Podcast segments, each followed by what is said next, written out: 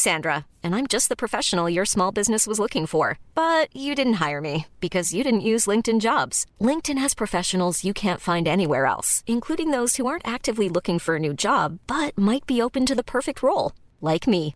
In a given month, over 70% of LinkedIn users don't visit other leading job sites. So if you're not looking on LinkedIn, you'll miss out on great candidates like Sandra. Start hiring professionals like a professional. Post your free job on linkedin.com/people today. Burrow is a furniture company known for timeless design and thoughtful construction and free shipping, and that extends to their outdoor collection. Their outdoor furniture is built to withstand the elements, featuring rust-proof stainless steel hardware, weather-ready teak, and quick-dry foam cushions. For Memorial Day, get 15% off your Burrow purchase at burrow.com/acast and up to 25% off outdoor. That's up to 25% off outdoor furniture at burrow.com/acast. Hey Dave, Yeah, Randy. since we founded Bombus, we've always said our socks, underwear, and t-shirts are super soft. Any new ideas? Maybe sublimely soft. Or disgustingly cozy? Wait, what? I got it. Bombus. Absurdly comfortable essentials for yourself And for those facing homelessness. because one purchased equals one donated. Wow, did we just write an ad? Yes. Bombas. Big comfort for everyone. Go to bombas.com slash ACAST and use code ACAST for 20% off your first purchase.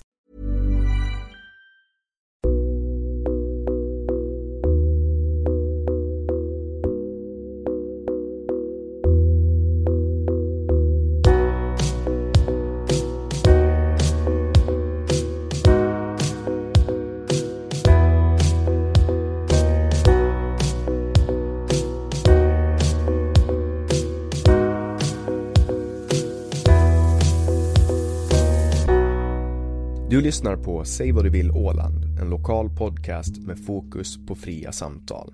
Jag heter Jannik Svensson och producent för podden är Didrik Svan. Vår podd består av mastodontsamtal. Vi vill ha långa samtal eftersom vi då får chansen att verkligen gå in på djupet. Idén är att fokusera på fria samtal. Det här är ingen debatt eller någon form av duell där det finns en vinnare och en förlorare. Det här är ett samtal där vi lägger fördomar åt sidan och där målet är att minska polariseringen. Vi tror att öppenhet är grunden för det demokratiska samtalet och vi vill uppmuntra dig som lyssnare att välja att exponera dig för samtal med någon du inte håller med om, hur triggad du än blir. Det kommer att diskuteras en hel del politik i den här podden och för att du som lyssnare ska slippa tänka på vad jag som programledare står politiskt kommer jag att med egna ord redovisa det för er. Jag tror på öppenhet även för min del. Min politiska bias, mina glasögon och min ideologi är frihetlig liberalism och jag är aktivt engagerad i politiken. Jag kommer att göra mitt bästa för att min partiskhet inte ska lysa igenom mitt uppdrag som programledare i den här podden. Men eftersom ingen människa kan vara objektiv så hoppas jag att ni med den här informationen kan åsidosätta mina eventuella brister och misstag. Det här avsnittet presenteras av Webax, hemsidor och innehåll. Jag heter Jannik Svensson och du lyssnar på Säg vad du vill Åland.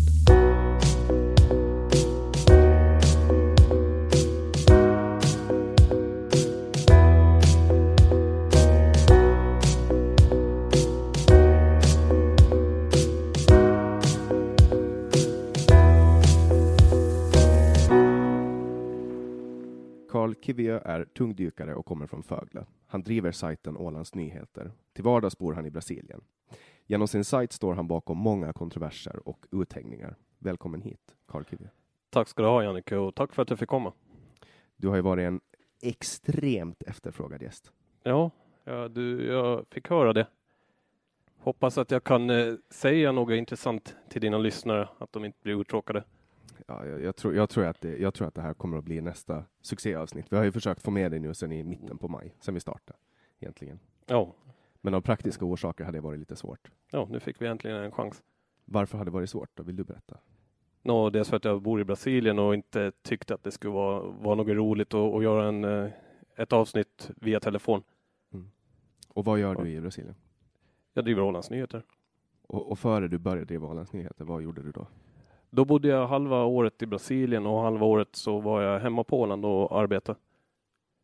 Jag drev gästhem här på Fögle. Jag höll på med dykning och eh, med kockeri före det. Just det.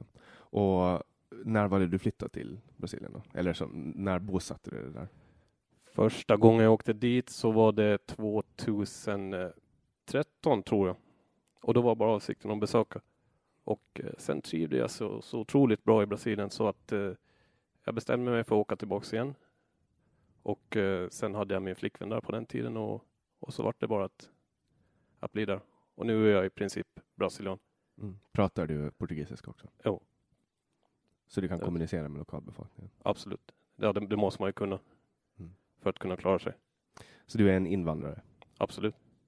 M- märks det att du är en invandrare? Eller? Det, det gjorde det väl nog när jag bodde i Rio i alla fall. För där sticker jag ut lite med, med hur jag ser ut då förstås. Eh, Och, eh, men nu när jag bor i Florianopolis så ja, då märker ju folk ganska snart när de börjar prata med mig naturligtvis att jag bryter kraftigt. Så, men på utseende så är det inte alltid att man märker det på mig. Mm. För det är mycket tysk och italiensk kolonisation där i, Santa Catarina som delstaten heter, där Florianopolis ligger. Just det. Och du kommer från Fögle och uppväxt på Fögle? Jajamän.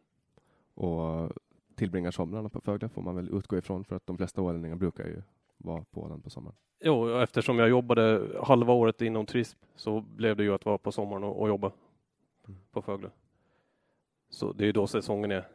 Det som du ser här så, så händer det inte så mycket Nej, under lågsäsong. just det. Och nu, och nu befinner du dig på Åland sedan några veckor tillbaka när vi spelar in det här. Ja. Och vad, vad, det, vad har du för utbildning i, i grunden då? Det är tungdykare.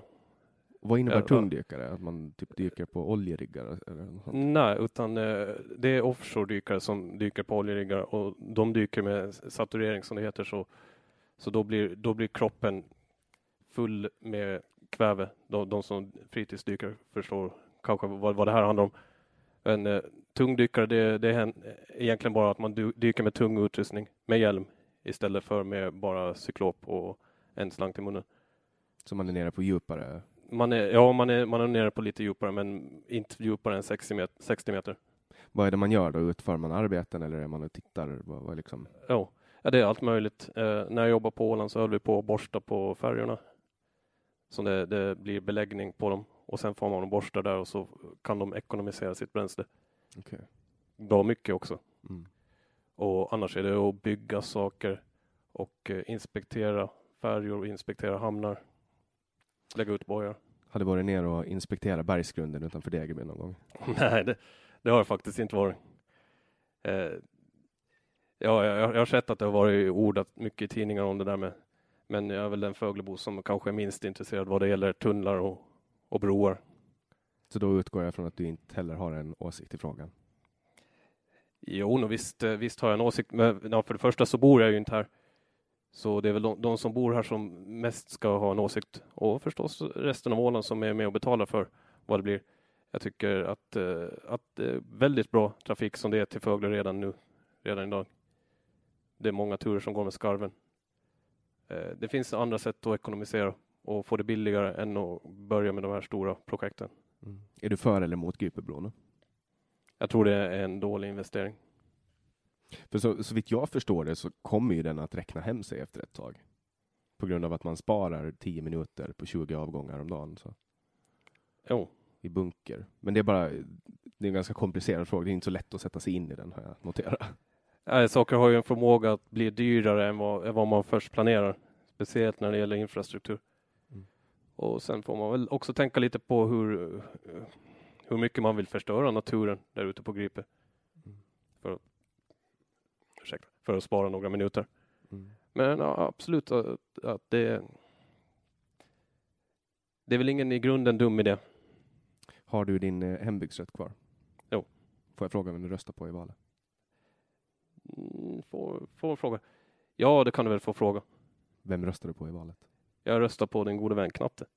du röstar på Ja. Knatte Polén? Ja, jag tyckte han var rolig. Ja, han, eh, det är många som upplevde att han, att han var rolig och, och kollar man på, på valresultatet så, så var Åländsk demokrati 21 röster ifrån att falla ut. Så Jo, det gick dåligt för dem. mm, Ja. han, han bara, alltså skulle, skulle Knatte ha ställt upp för Ålands framtid så kanske de skulle ha åkt ut. Och det. Ja. Så, så nu har Stefan Toivonen har Knatte att tacka. Han kan stå i tacksamhetsskuld. Och sen det här nu med, med att prata om vem man röstar, med, röstar på. Att det hör ju inte till att någon, någon som är opinionsbildare ska prata om vem de röstar på och så vidare. Men, men jag tycker att, att vadå? Det är väl bara att säga vem man röstar på. Varför ska folk vara så hemliga om det? Ja, alltså du Inte följer- före valet däremot. Men du följer ju inga regler i övrigt när det kommer till eh, alltså att hålla de klassiska eh, ramarna för opinionsbildning. Nej, ja, En liten avbrytare ska jag säga. ja det, kan, det kan man säga. Jag följer lite andra regler. Mm. Men då följer jag regler också. Vem röstade du på förra valet då? Förra valet så var jag soffliggare. Så då röstade du inte? Nej. Och valet före det? Det minns jag faktiskt inte. Men, men har, du, har du någonsin röstat på ett annat parti än Åländsk Demokrati? Då? Det har jag gjort. Vilket parti då? Det tänker jag inte gå in på. Mm. Det är för att du skäms eller? För att du skäms? Nej, men det, det, det är så länge sedan. Så det, det, det har ingen eh, det har ingen betydelse egentligen. Mm. Eftersom det kan folk få sitta hemma och gissa på. Ja. Vem kan det vara han har röstat på? Är det, är det många som uh, frågar om du vill ställa upp för dem i valet? Nej, Har någon det gjort det inte. Jo. Har Stefan Toivonen gjort det? Jag tänker inte svara på vem. jag kan tänka mig att Stefan Toivonen Ja, Du får fråga honom i så fall. Ja, Så. nej, han, var ju, han var ju väldigt noga under eh, samtalet som vi hade med honom i maj, eller om det var juni. Han nämnde ju inga namn på någon. Jag tror att han är den enda gästen som inte har nämnt andra människors namn. Okej. Så, så att han, han eh, det var väldigt diplomatiskt av honom. Men eh, Ja. nu sitter vi och nämner hans namn, men jag tror inte att han har någonting emot det. Ja, no, det är du som nämner hans namn. Ja, Det tror jag inte heller att han har något emot. Han kommer att höra Ja. det här. Ja, garanterat kommer, kommer han väl det. Eh, men så här är det att som opinionsbildare så tycker jag inte att man ska ta ställning före valet. Sen efter valet kan jag ju säga vem, röst, vem jag röstar på. Vad spelar det för roll? Mm. Eh, och absolut så är det ju så att jag, det skulle inte finnas på kartan att tacka ja till, till någon som helst parti att, att ställa upp i politiken medan jag driver Ålands Nyheter. Eller efter att jag driver Ålands Nyheter. Så ska man nog hålla sig borta från sånt ett tag i alla fall. Vad tycker du om att jag driver det här opinionsprojektet och ställer upp i valet då? Jag vet inte, det är någon fara. För det här är väl också opinionsbildning på ett sätt? Ja, är det det då? Är det det? Det väcker ju diskussioner i alla fall. Ja, och det är det absolut. som är tanken. Jo, Tanken är ju att föra folk närmare varandra. jo. Men, men, men din... Det hade väl kanske blivit lite annorlunda ifall du hade kommit in så att säga. Ja, Nu, sitter ju- nu sitter du i lagtinget, men du, du, du sitter ju på, på lånad tid så att säga. Ja, det är Snart. Sannoliken. Snart är det är ni några som tackar för er. Ja, det är jag och, och Lötman och Kemeter som åker ut. Så hade du fortsatt med det här ifall du hade kommit in? Absolut. Ja. Det här har blivit en... ehm, alltså, det här är nog det projekt som jag är mest stolt över av alla, alla projekt jag har drivit. Eftersom eh, nu är jag hela tiden ansvarig inför... Ja, men det mellan 150 och 200 personer som sitter på natten och väntar på att avsnitten ska släppas. Åh, Och det gör alltså, att jag känner en, en press om att verkligen aldrig bli sen. ja. Eh, och jag tror att väldigt många människor skulle bli besvikna om jag slutar. ja, det tror jag också. Du har, du, du har lagat dig en, eh, en riktig hit med det här programmet. Tack. Och hur många har du haft nu som gäster? Det här är väl, eh, som vi spelar in så är väl det här kanske 34. Okej, Så att eh, det är långt över 60 timmar material. Eller Ja. 64 timmar material kanske. 65, 66. Ja. Så att det har blivit många diskussioner och det är verkligen eh, refreshing. Sen har jag också gjort en, en sån här grej att jag bokar inte in folk på förhand utan att jag stressar mig själv. Att jag på måndagar brukar jag börja jaga folk. Och, och det gör att jag också får ta in folk som är oväntade. Att jag får gå utanför mina egna eh, bekvämlighetszoner. okej. Och det har, det har visat sig vara, funka väldigt bra. Vi har ju två av de avsnitten som, som jag har gjort så. Pernilla Hägglund och, och Johan Lindström är två av de mest streamade avsnitten. Och de har kommit till på det sättet. Ja, det är framrusade så att säga. Det har varit, jag har liksom inte hunnit tänka efter utan jag har, blivit, jag har tagit hjälp av folk. Så här, hjälp mig att hitta någon och så har folk serverat. Är det många som tipsar dig om intervjuobjekt? Jättemånga. Ja. Och speciellt som använder eh, den här eh, tipsfunktionen. Är det många som, in, som tipsar om sig själva? Eh, ja, det är det. Eh, För att när man får in obskyra tips, alltså man ser till exempel, och det här har hänt så många gånger, jag förstår inte varför folk gör det, men de gillar sidan och tio minuter senare så går de in och så tipsar de om sig själva. Då vet man liksom att det finns en korrelans. Person A går in, gillar sidan, fem minuter senare droppar det in ett mail. Ja, så att det, det, men det, det är faktiskt... eh, kanske alla dina gäster. Ja, det är, det är faktiskt någon som har erbjudit sig att jag, jag kan komma in. Det är en som, som erbjöd sig. Jag, jag låg hemma och det var en, en eh, tisdag och jag hade, nej det var en måndag och jag hade inte fixat någon gäst. Och så skrev en person väldigt lägligt så här, hej, så här, behöver du en gäst någon gång så kommer jag gärna in. Och jag bara, ja men perfekt liksom. Den Ja, kom sådär. flygande sparv rakt in Ja. i munnen. Och sen efter ett tag så kan du börja köra med favorit i repris också. Ja, absolut. Så blir det som en eh, late night show till sist. Ja, men Där samma gäster kommer igen. problemet ha, har ju blivit, vad döper jag avsnitten till då? För att nu är det ju väldigt stilrent när man går in på, på Spotify eller Acast och kollar. Det är namn liksom, bara namn. Men då blir det ju så här om jag ska ha någon igen, Stefan Toivonen, då blir det Stefan Toivonen 2. Ja. Och det blir liksom, ja, jag, får, jag kommer från kanske använda romerska siffror eller någonting. Ja, eller så, eller så byter du så småningom eh, koncept, inte koncept, men du, du kan kalla det för helt enkelt eh, säsong två, Mm. episod tre, Ja, sen har, jag, gästlista. sen har jag också lekt med tanken att, eh, att ta bort Åland så att det blir Säg vad du vill. Eh, och, och gå nationellt i Sverige. För jag har ju fått väldigt många dörrar öppnade nu av Aron Flam när han tog in mig. Ja. Så det, det är någonting som jag tror att skulle, skulle funka ganska bra också. För att jag har väldigt många, jag fick ju in, alltså det kom väl kanske, ja, det kom extremt många, det kom väl kanske 8-9 tusen streams bara från att Aron Flam länkar mig Oh, eh, till min podd. Och nu har jag en 200 stycken svenskar som lyssnar på alla avsnitt. Så att ja, jag, där. jag har ju liksom mätpixlar på så att jag kan se hur ofta folk kommer tillbaka. Jag mäter egentligen allt. Ja. Och, och jag tror att det finns en potential för att gå ut i, i Sverige också. Har, Ja, Ål- har Ålands Nyheter funderat på en podd då? Nej, jag har nog inte funderat på det. Kanske det blir tv-program Ja, till sist. en eh, OB-TV. Ob. Ja men Sweb-TV. Jaha, ja, jo. Eh, nej, så länge skulle jag inte orka sitta och prata. Som, eh, jag- har inte sett ett fullständigt avsnitt av deras webb-tv, men eh, de sitter ett bra tag.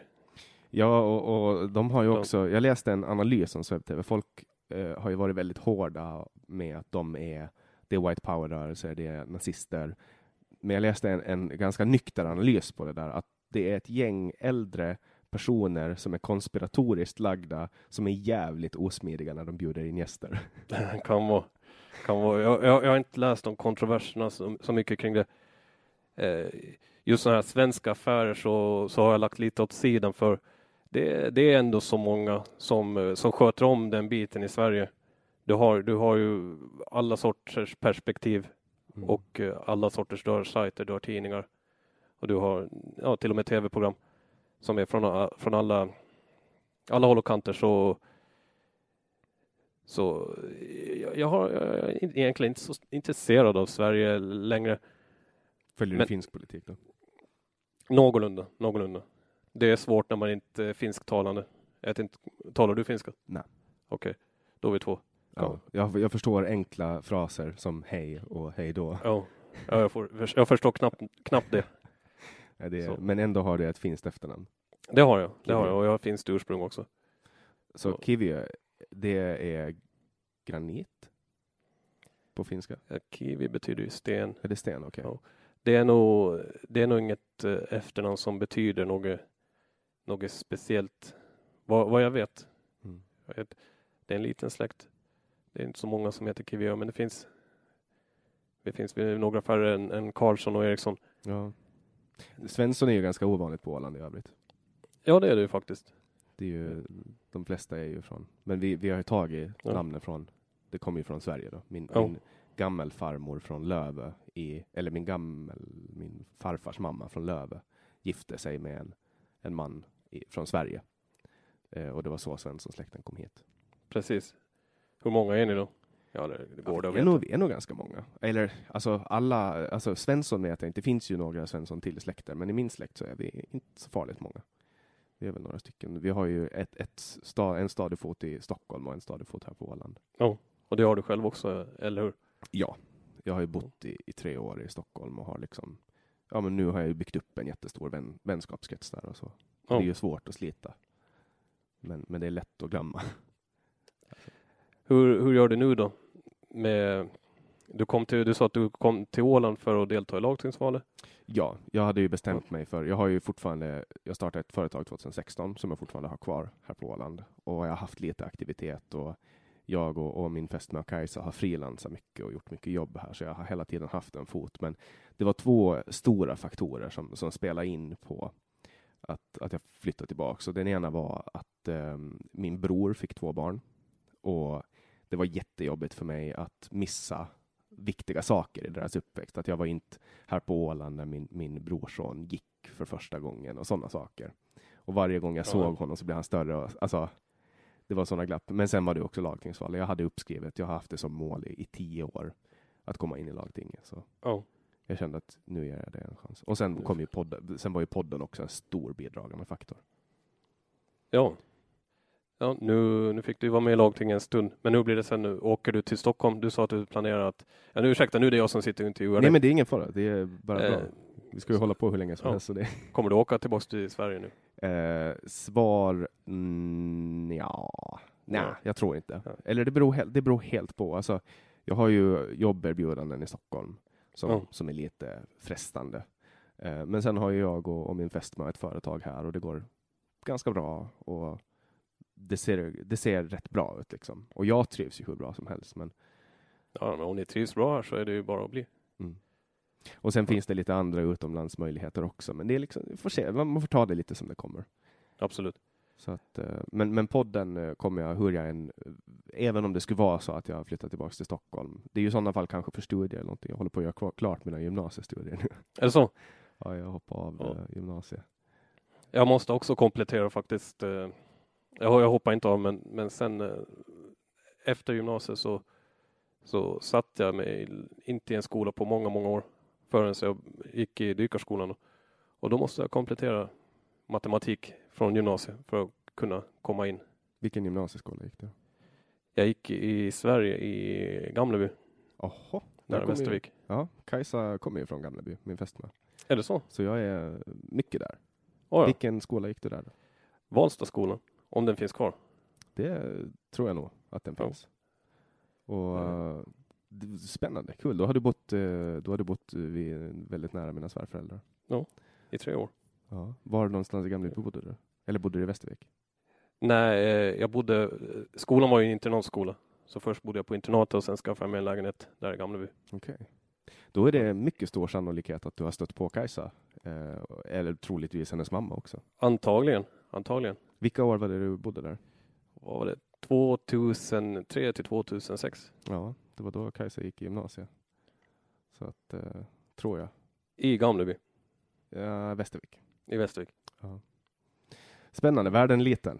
Ja, så är det. Världen är väldigt liten. Och Gamleby är bra litet också. Jo, men de har ju, de har ju också en eh, fotoutbildning i världsklass som de nu har lagt ner. Oh, ja. De har en fotoskolan i Gamleby. Så att eh, Kajsa var väl sista årskullen som gick ut reklam, fotolinjen, för att de la ner den. Så där. Sen har de ju också video där som är, är, är också i världsklass. ja, det var synd att de la ner den då, om den var i världsklass. Ja, det, men det är ju så. Sverige är ju som Sverige är. Det är mycket man Ja. inte förstår Ja, med det samhället. Och- Och jag blev ju en stor bidragande orsak också varför jag ville lämna Sverige. För det fanns ju också saker som knuffade bort mig. Det var att Stefan Löfven skulle få fortsätta som statsminister. ja. Då är hoppet ute, tänker många säkert. Ja, inklusive jag. Jag Ja. såg ju vad han gjorde. Ja. Alltså, man märkte ju ganska nära hur politiken påverkar en. Alltså, vi hade till exempel en, en eh, i företag jag jobbade i så hade vi en sjukförsäkring. Att eh, så fort det hände någonting så fick vi gå till läkare och träffa läkare samma dag. Ja. Det var en så här heltäckande, jättebra sjukförsäkring. Vi behövde aldrig vänta, utan vi kunde droppa in och träffa en läkare och, och det var liksom, den täckte allt. Och sen eh, började de förmånsbeskatta den. Och då fattade koncernen ett beslut om att nej, då tar vi bort den. Så då Okej. blev vi alla av med sjukförsäkringen. Ja. Och det drabbar ju några i företaget ganska hårt. Det var en, en kvinna i företaget som drabbades väldigt hårt av det. Eh, att hon liksom, från att ha haft en top notch vård och hade hjälp och, och, och så, så fick hon, blev hon tvingad att, att börja med vårdcentralen igen. Så det var en förmån för er att ni inte belastade den allmänna sjukvården? Eh, Det är enligt Socialdemokraterna Ja. så är det ju en förmån att inte belasta. Ja, då kan man snacka om logik. Ja, så de, eh, de tappar, ja, sådana saker. Och det fick mig att känna att, men vad är det här för samhälle? Vart, vart är det här samhället på väg? Och det var då jag började fatta att de skiter i eh, den privata marknaden. Att de vill bara ha någonting som börjar gå mot planekonomi. Absolut. Och det, det, det fick mig att, att, och det är samma det här, du vet när man bor i Stockholm, på bostadsmarknaden där. Den är ju, det finns ju ingen mer vrickad marknad i hela världen än Stockholms bostadsmarknad. Horribel. Jag förstår inte hur, hur inte EU sätter stopp för den där galenskapen. Ja, det är väl sådana som tycker om det att för att de kan ha en billig hyra på ett bra ställe och en nice lägenhet för att de hade turen och komma in vid rätt Och det är ju inte heller tur, om man kollar på det rent krasst. Så de där hyresrätterna med låga eh, hyror, reglerade hyror, de är ju till för så att barnfamiljer med låg inkomst ska ha råd. Men kollar man på utfallet så är det flitiga personer som på något sätt har lyckats få de där kontrakten. Så sist och slutligen så hamnar de i flitiga personers händer. Ja. ja, det är stendumt med, med sådana här grejer med hyresrätt och eh, bostadsrätt och vad de har. Mm. Och just så, grejen med, ja alla säger ju att den svenska bostadsmarknaden är, är redo att, att gå i kull. Ja, det har folk sagt det ett tag, men förr eller senare så går det i kull med tanke på hur mycket folk belånar sig där. Jo. Och där har vi skillnad på Åland att, eh, att eh, vi har inga sådana grejer som hyresrätter. Som folk ändå betalar ganska dyra pengar för att få rätten att hyra. Lånar, lånar för att köpa licens för att få hyra. Ja, och sen också har ju, nu har ju kriminella motorcykelgäng lämnat narkotikahandeln åt andra gäng och istället börja med eh, andrahandskontrakt. Ja. Eller förstahandskontrakt, ursäkta. Så att vi, vi, jag och Kajsa har flera gånger blivit erbjudna eh, att få köpa förstahandskontrakt. Eh, Ja. För stora summor kontanter och så får man de här kontrakten. Ja. Och jag har ingen aning om hur de anskaffar dem, om det är genom utpressning eller att de känner fastighetsägare. Men det, det är en, en stor business. Ja, det är ju resultatet alltid av när, när staten lagar monopol. Mm. Så blir det ju en, en svart marknad dit kriminella söker sig. Ja, det är bara att kolla Ja. på, på Kuba till exempel, som, eh, som inte har någon fri marknad. Men den svarta marknaden är extremt stark. Ja, Alltså har de en fri marknad. och skattefri dessutom. Ja, Man ska, om man ska hårdra det så är det ju skattefri. så det, många på Åland så säger ju att, eh, att eh, Sverige är helt hopplöst vid det här lä- läget. Nu har jag inte bott i Sverige sedan eh, då 2006. Så jag har ingen egen, egen erfarenhet av det, men eh, du försvann från Sverige. Det blev väldigt jobbigt Ja. att vara där. Alltså, Stockholm är överbefolkat. Ehm, eller så är det infrastrukturen som inte har växt tillräckligt snabbt. Alltså, du vet när man när det är en ansträngning, när man mår psykiskt dåligt av att ta sig till jobbet, för att man ska antingen, så här, man kan välja, åka en överbefolkad tunnelbana där man får någon annan människas, eh, där man med sitt huvud måste penetrera någon annan människas armhåla. Eh, detsamma gäller på en buss, eller så måste du cykla med folk som är helt galna i trafiken. Alltså folk är så jävla frustrerade och tutar och skriker och hattar med nävarna och det är liksom, det där tempot är Ja, Jag tror jag, jag börjar känna igen mig lite från Brasilien. Ja, ja, men så är det väl i de flesta städer. Men jag- kan ju liksom sätta det i referens till till exempel Hongkong. Eh, där har du inte alls samma tempo, trots att det bor så sjukt mycket människor. Det är så här 6,5 eller 7 miljoner människor på en yta som är lika stor som Åland. Och, Ja. och där har de liksom, det är rymligt i tunnelbanorna, det är rymliga gator och allting. Stockholm är liksom, det är någonting. Kan man gå ut på kvällarna? Eh, i, I de fina områdena, ja. Fina områden. Och, och det blev ju att man automatiskt isolerar sig ganska mycket. Eh, Jag var, rörde mig främst på Södermalm och Östermalm och det var Ja. väldigt sällan jag åkte utanför. Okej. Ibland som längst kunde jag åka till Liljeholmen och handla. Ja, Men, men i övrigt så kunde det gå flera veckor utan att jag lämnade de områdena. Ja, för folk är väl antingen på jobb eller så är de hemma. Ja, sen är det ju, sen är ju folk ute och njuter av nöjeslivet och sånt. Men, men alltså inne i centrala Stockholm så är det nog ingen fara, bara man inte liksom går in i Björns trädgård. Eller Ja, jag känner inte till vad det är. Det är på Medborgarplatsen. Man man har ju satt upp massa, massa kameror på, på plattan och flyttat all droghandel. Eh, eller man trodde att man skulle få bukt med det, men det som hände var att den flyttade till Björns trädgård istället, precis vid Scandic Malmen, mitt på Medborgarplatsen. Eh, och, och det som hände då var ju att de kom dit och nu sitter de där istället. Så att eh, det är en av Sveriges farligaste platser. Ja. Och vi bodde, jag och Kajsa bodde i Skanstull ett tag och då var det så här en dag som vi kom dit, då var det någon som hade knivat en polis. Och en annan dag så var det en, en människa som låg på marken som hade blivit knivhuggen. Och det var liksom så här, det hände, man Ja. såg alltså. Det är otroligt hur det eskalerar i, i Sverige. Vad det verkar. Sen, sen säger statistiken att våldsbrotten inte har gått upp. Nu eh, när vi spelar in det här så, så har ju SVT pratar ju bara här i förrgår om att eh, skjutningar bland unga, eller sprängningar bland unga, är den största i hela Europa, i Sverige. Ja, finns det ens någon annanstans i Europa? Alltså, nu är den den största. Det, det, Ja.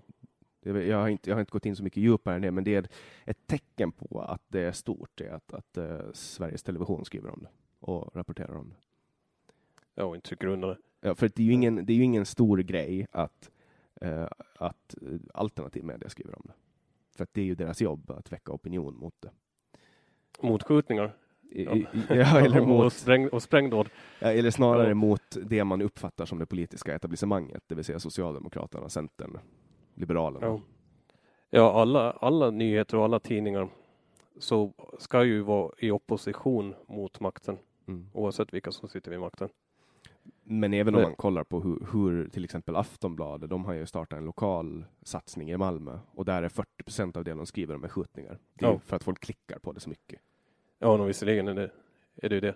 Men det är också, alltså om, om, det, är- om det är en skjutning så är det en, och en kriminell som dör, inte påverkar det vanliga människor. Om det är en, ett sprängdåd och bara materiella skador så inte påverkar människor.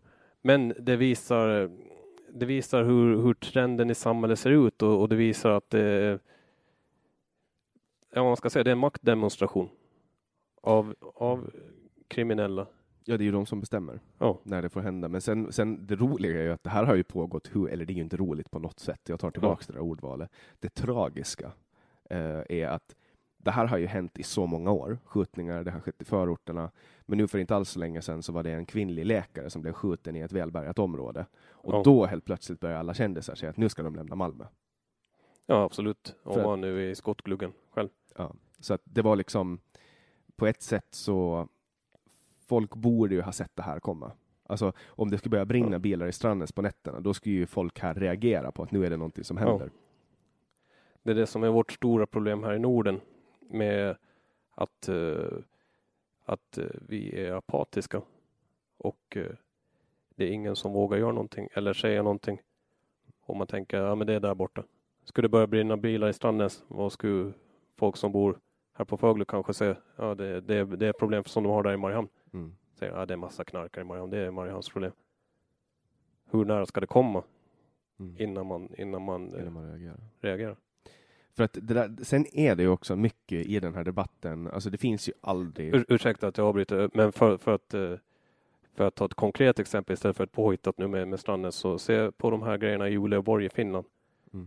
som det var Veronica Törnros, när det var det här rabalder med Runa Karlssons helt eh, vettiga uttalande. Och så, var det, och så var det stort rabalder kring det och så var det, det var Veronica Törnros som sa att eh, det där är ett problem för Finland, inte för Åland. Om Uleåborg? Ja. Det var, det var kniv, det var kniv. Nej, utan det var de här våldtäkterna, organiserade våldtäkter på barn och unga. Mm. Som det var män från Me- Mellanöstern. Och, och då skrev Runar Karlsson om det. Ja, han, han skrev, han gjorde en uppdatering på sociala medier som han skrev att, att eh, vi måste sluta ta in män från, eh, från vissa länder. Högre där de har- tror jag han sa kanske. Ja, jag tror de sa, jag tror han skrev länder där det råder en usel kvinnosyn, skrev han. Ja, så var det nog. Och eh, då, det hade inga skrivits något, förutom jag, så hade ingen skrivit i åländska medier om de här grejerna i Uleåborg. Före det, för Runa Karlsson skulle djävulsförklaras för det uttalandet. Vad, vad tror du att det beror på? Att det blev så? Jag tror helt enkelt att de, eh, att de eh, av politisk ideolo, ideologiska orsaker så vill de inte skriva om, om negativa konsekvenser av, en, av invandring. Och vad beror det på? Ja, säg det. För att du skriver ju väldigt mycket om, om invandring. Ja, det har, det har blivit ganska mycket mindre nu på sistone. Men det var väl så Ålands Nyheter egentligen byggde sig ett namn? Ja, det var... eh, Invandring har aldrig varit huvudtema för Ålands Nyheter, men det är det som folk är mest intresserade av. Mm. Så är det. Huvud, huvudtema har nog alltid varit korruption. Ja. Och, eh, och de här bidragsbetalningarna. Men eh, det är så att folk är intresserade av, av eh, invandringsfrågor. Mm. Och, Och då måste man ju skriva, skriva om det. Hur många läsare har ni i veckan? Jag har i veckan, jag har några tusen om dagen. Några tusen? Det är betydligt mindre nu efter, efter att jag började med prenumeration. Ja. Förut så var det väl en, en 5000 ungefär om dagen. Lever du på pengarna från Ålands Nyheter? Nej, det gör jag inte. Hur mycket tjänar du i månaden före skatt? Det, det är konfidentiellt. Men det, det, är nu, det är nu inte frågan om att jag tjänar något på Ålands Nyheter, utan nu när jag börjar med prenumerationerna så kan jag gå lite mindre minus. Mm. Ja, det är som Så- det här projektet då. Det, det betalar sig inte på långa vägar. Mm. Visst, det hade betalat sig om jag hade tackat ja till, till diverse skumma erbjudanden. Typ sälja Viagra. Ja, ty, typ sånt här som att eh, sätta in eh, reklam som ser ut som artiklar Ja, som är för något kreditbolag eh, eller för något kasino. ja, Som många gör. ja. Jag, jag, jag jobbar ju med den formen av marknadsföring. Just så. Så du känner till det bra. tyvärr. Men jag, jag lämnar den branschen. Ja, den kan inte vara rolig att vara i. Ja, Den är ju extremt lukrativ. Ja, det, kan det man förstår jag. Eh, och, och, och det är ju några bolag, eller ganska många bolag, bolag som slåss om en liten andel kunder. Ja. Så att det, det den där reklamen gör är egentligen bara att ta kunder, de här, de här personerna, och det här kan vara lögner eh, som jag upprepar för mig själv när jag jobbar med det, bara för att rent få att jag gjorde det, men de här människorna kommer ändå att belåna sig. De kommer ändå att spela. Frågan är bara var de kommer att göra det. Så att, men jag tror att det är lö- lögner som man i branschen intalar sig själv om att det är befogade. Det tror jag också faktiskt. Mm. Det är samma med samma med, med, mycket. Mm. Med alkoholmonopol och så vidare. Vad, Så- vad erbjuder de dig då? Hur mycket pengar? Jag har aldrig låtit det gå så, gått så långt. Jag har tackat nej. När de har, när de har skrivit och, och frågat om jag har varit intresserad. Mm. Jag har också tackat nej till andra mycket mer ljusskygga filurer. Så, och, och det måste jag göra för det enda jag har är min in, integritet. Tycker du att du bevarar den väl när du använder de här rubrikerna? Vad, vilka är det då du tänker Ja, men på? typ som eh, anonym bonde plundrade åländska skattebetalare på 50 000. Det är underhållande och det stämmer ju faktiskt. För, Det- för det visar ju på att du är ganska färgad. Ja, men visserligen. Det, det är ju ingen opartisk journalistik. Ni må vara Ja. oberoende, eller du, Ja. men den är ju inte opartisk någonstans. Nej, vad, vad skulle man vara opartisk? Det finns ingen som är opartisk. Nej. Och rubrikerna har inte så mycket att göra med det egentligen. Inte heller, inte heller formuleringar i texten, utan det, det, det största, eller den viktigaste delen där man ser partiskheten komma fram är hur, vad man väljer att skriva om, vad man väljer att ta upp. Mm. Och, och, eh, för det är det som i, slutändan spelar roll, för folk kan Folk är inte så dumma att de inte, att de inte ser igenom liksom folks, eh, eh, den som skrivers åsikter. Så jag låter dem komma fram, det, det, och det är tydligt också. Ja. Det är inga några smygord att smyga in kontroversiella som ett, du som har varit i journalistbranschen vet hur lätt det är att försöka misskreditera någon med att skriva kontroversiell. Nu är jag kontroversiell så det gör inget att du kallar mig det. Men det finns andra grejer också, att nu är de i blåsväder, nu är de i hetluften. Ja, det där med blåsväder, jag hade ju sådana rubriker för några veckor sedan. Ja, Politiker i blåsväder, eller Ja. Svensson i blåsväder. Och, och det är ju det är så här, då skapar man ju först ett blåsväder. ja Och sen sa man att det var blåsväder. så det är ju, Ja. men jag fick ju att, att, att vara med i en sån grej, eh, drev eller blåsväder eller, eller vad man nu vill kalla det, gav mig ett helt annat perspektiv av hur det är att vara där. För att jag har ju själv dikterat sådana när jag jobbar på tidning. Ja, Men nu fick jag liksom inifrån se hur eh, när jag går till möte och möter de här anklagelserna och berättar min version, då finns det fortfarande en ganska stor procent som struntar i min eh, förklaring och, Ja, och sen väljer att fortsätta tro att det jag har blivit anklagad för är sant. Och, och då spelar det egentligen ingen roll vad man säger, utan då har man blivit dömd av tidningarna. Så är det. Så är det. Inser du att du har gjort det mot människor? Det som jag skriver så grundar ju sig på, på säkra källor. Det vill säga rättegångsdokument och offentliga handlingar. Och det är därför jag är noga med att alltid ha källor med. Mm. För du har Så- ju hängt ut eh, ett antal personer liksom, för politiska bidrag och sådana saker. Eh, hur menar du med politiska bidrag nu? Alltså jag tänker på människor som har sökt bidrag. Jag vill inte nämna namn, men, men jag tänker på In, specifikt. in, aldrig privatpersoner som har sökt bidrag. Utan det handlar alltid om företag och föreningar som får bidrag. Så, Så- Men personer som, som representerar de föreningarna har fått fronta med bild och namn. Ja, absolut. Och även anhöriga till personer som har företrätt föreningar har varit med. Nu, nu måste du mer specificera dig. En, eh, en förening som handhar ungdomars intressen, vars Okej. projektledare har ett barn. Ja, det blir lite konstigt om du inte nämner namn. Okej. Du pratar om, Ja. om Skunk och den här Mia Hanström och de affärerna. Precis. Jo. Och eh, ja, absolut, eh, hon är, hon är en offentlig person. Och eh, det som, det som står där, så står jag för. Det som står i artiklarna. Mm. För Och- hon, hon hade hört samtalen med henne. Jag tror jag lyssnade en stund på det. För jag, Ja. det var rätt länge sedan Ja. nu, men jag är ganska säker på att vi pratade om det här Ja, då. Eh, och, och hon menar ju att det är inte hela sanningen som kommer fram i din rapportering av det. ja, hon får gärna skicka en, eh, en eh, replik eller, eller vad man kallar det Mm. i så fall. Det är inget, det, hon har inte hört av sig. N- När man kollar på media då, det, det du Ja. får mycket kritik från, från media är att du inte har en ansvarig utgivare.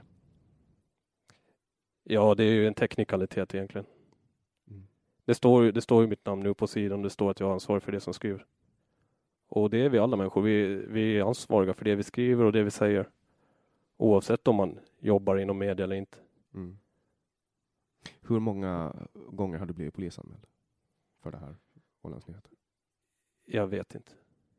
Har du varit Ja, ja, ja, polisen har, hade fått in, eh, det var 13 olika individer som hade polisanmält mig. För eh, olika saker eller för samma sak? Vad hade de tillsammans polisanmält eller? Ja, det är frågan, det, vem, vem, vem kan veta det? Ja, dels Mia Hanström, hon, hon är ju offentlig med det. Mm. var ju offentlig med det. Eh, Hon skrev ju, eller hon sa ju det i sin blogg, även känd som Ålands Radio. men eh, men eh, skämt åsido, skämt åsido. Sen de här andra dussin, dussinet, så det är människor som, eh, som har varit inblandade i, i, i olika brott. Det är alltså människor du har skrivit om som har anmält dig för att du har hängt ut deras namn eller? Ja. Och eh, har du varit på något förhör? Jag håller för, förhör med polisen. För jag har läst att du är på flykt från polisen. Ja, det, stä- ja, det stämmer nog inte så bra. Har du varit tillmötesgående när de har ringt dig? Vi har, vi har kommunicerat per e-post, Och, och har ni förrättat förhören via länk eller? Skriftligen. Och eh, ingenting har gått vidare till åtal? Eh, vi får se. Är du orolig för att det kan ske? Nej. Och sen, sen, Alltså det kan, det kan ske att det går vidare till åtal. Men jag är inte orolig. sen, sen har det ju också ryktats om att du är eh, jagad. Att folk försöker få tag på dig. Ja, då har du hört mer rykten än mig. Ja, antagligen. Det sägs att, att folk är ute efter att, att slå dig, helt enkelt. Det har jag Ja. hört. Ehm, och det härstammar väl från att du har skrivit saker om folk. Ja, det är väl klart att det går rykten alltid. Har du blivit hotad någon gång? nej. Så du har inte Ja, det, det, har, det har varit lite så här tafatta försök till hot. Mm. Så, men det är väl inte så lätt att hota mig. Mm, nej, antagligen inte. Eh, apropå, apropå sånt där så.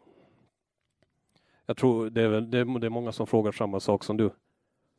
Och liksom tror och tänker men Det är också sen det med att i de här artiklarna om brott så står det ju faktiskt hur det har gått till. Även om man figurerar med namn så är det ingenting påhittat. Och den som har blivit dömd, hans eller hennes sida kommer också fram, fram där. Så sist och slutligen så är det väl inte så mycket att, att hetsa upp sig för. För det, den kritik som, som förs mest mot Ålands Nyheter är att den är rasistisk. Ja, det alla kallas för det nu för tiden. Men kan, kan du förstå varför folk kallar den för rasistisk? Absolut, för det är ju det är ju det första man gör när det är någon som är, är högerorienterat. Så det är ju första sättet de försöker. För du har ju rubriker som där du skriver till exempel invandrarliga eller Ja, det var ju en invandrarliga. Och sen skriver du också om deras ursprung. Absolut. Vilken nationalitet de har. Att Absolut. det är oftast det som är prefixet för Ja. personen. Ja, dels, dels för att det alltid är bra att ha ett pre- prefix. För om det blir han och hon mycket i, i, i texten så, så kan, ju råda, kan ju folk råda ihop, liksom, skriva är det, är det gärningsmannen nu eller brottsoffret? Mm. Så det är behändigt att ha ett prefix. Eh, visst, de, de här första artiklarna så var, var det lite väl mycket med prefix. Nationalitet som prefix. Men eh, det, jag tycker absolut att det är viktigt att man eh, lyfter kriminellas bakgrund, gärningsmäns bakgrund. Och jag kan inte riktigt förstå hur det kan vara ett tabu. Det är säkerligen synnerligen inte tabu någon annanstans. Ja, i Sverige. Ja, i Sverige ja, förstås. Så där Förstås. finns det ju alternativa medier Ja. som, som har lite som grej, lite som idé att de ska hänga ut folk. Det är inget tabu i Finland. Jag, jag följer inte finska Okej. medier, tyvärr. Där brukar gärningsmannens namn stå också. Det visste jag inte. Och, eh, och nationalitet. För, för jag menar, det förs ju fram, alltså, och så är det ju nu. Alltså som, om vi tar Stellan Egeland som exempel. Han eh, gjorde enligt eget utsago då ett OK-tecken för att han var glad för att han kom in i Ja. lagtinget och enligt tidningarna så är det här då en white power-symbol. V- Ja. Vad tycker du om det som fenomen? Jag tycker det var två otroligt stora bäverfjanterier där i samma veva. Dels var det det här de här anklagelserna mot dig och sen var det det här med Stellan Egelands. Eh, jag räknade som rent nonsens att ens eh, skriva om. Och det, det tyder också på, på någon sorts eh, frånkoppling från verkligheten. Att man tycker att det är viktigt att skriva om att han gjorde ett OK-tecken. Och att eh, och att man tror att ålänningarna faktiskt kommer att gå på det. Säkert finns det några som går på det. Att, det skulle vara, att, att han skulle vara någon sorts Nazist. nazist.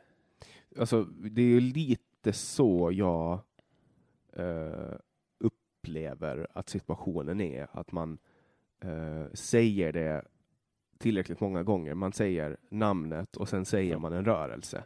Om man gör det tillräckligt många gånger så, så kommer det att bli en, en association. Ja, det är hela tiden. Och om, om du slår upp en, eh, en av de här traditionella medierna eller lyssnar fast på Yle eller, eller vad som helst.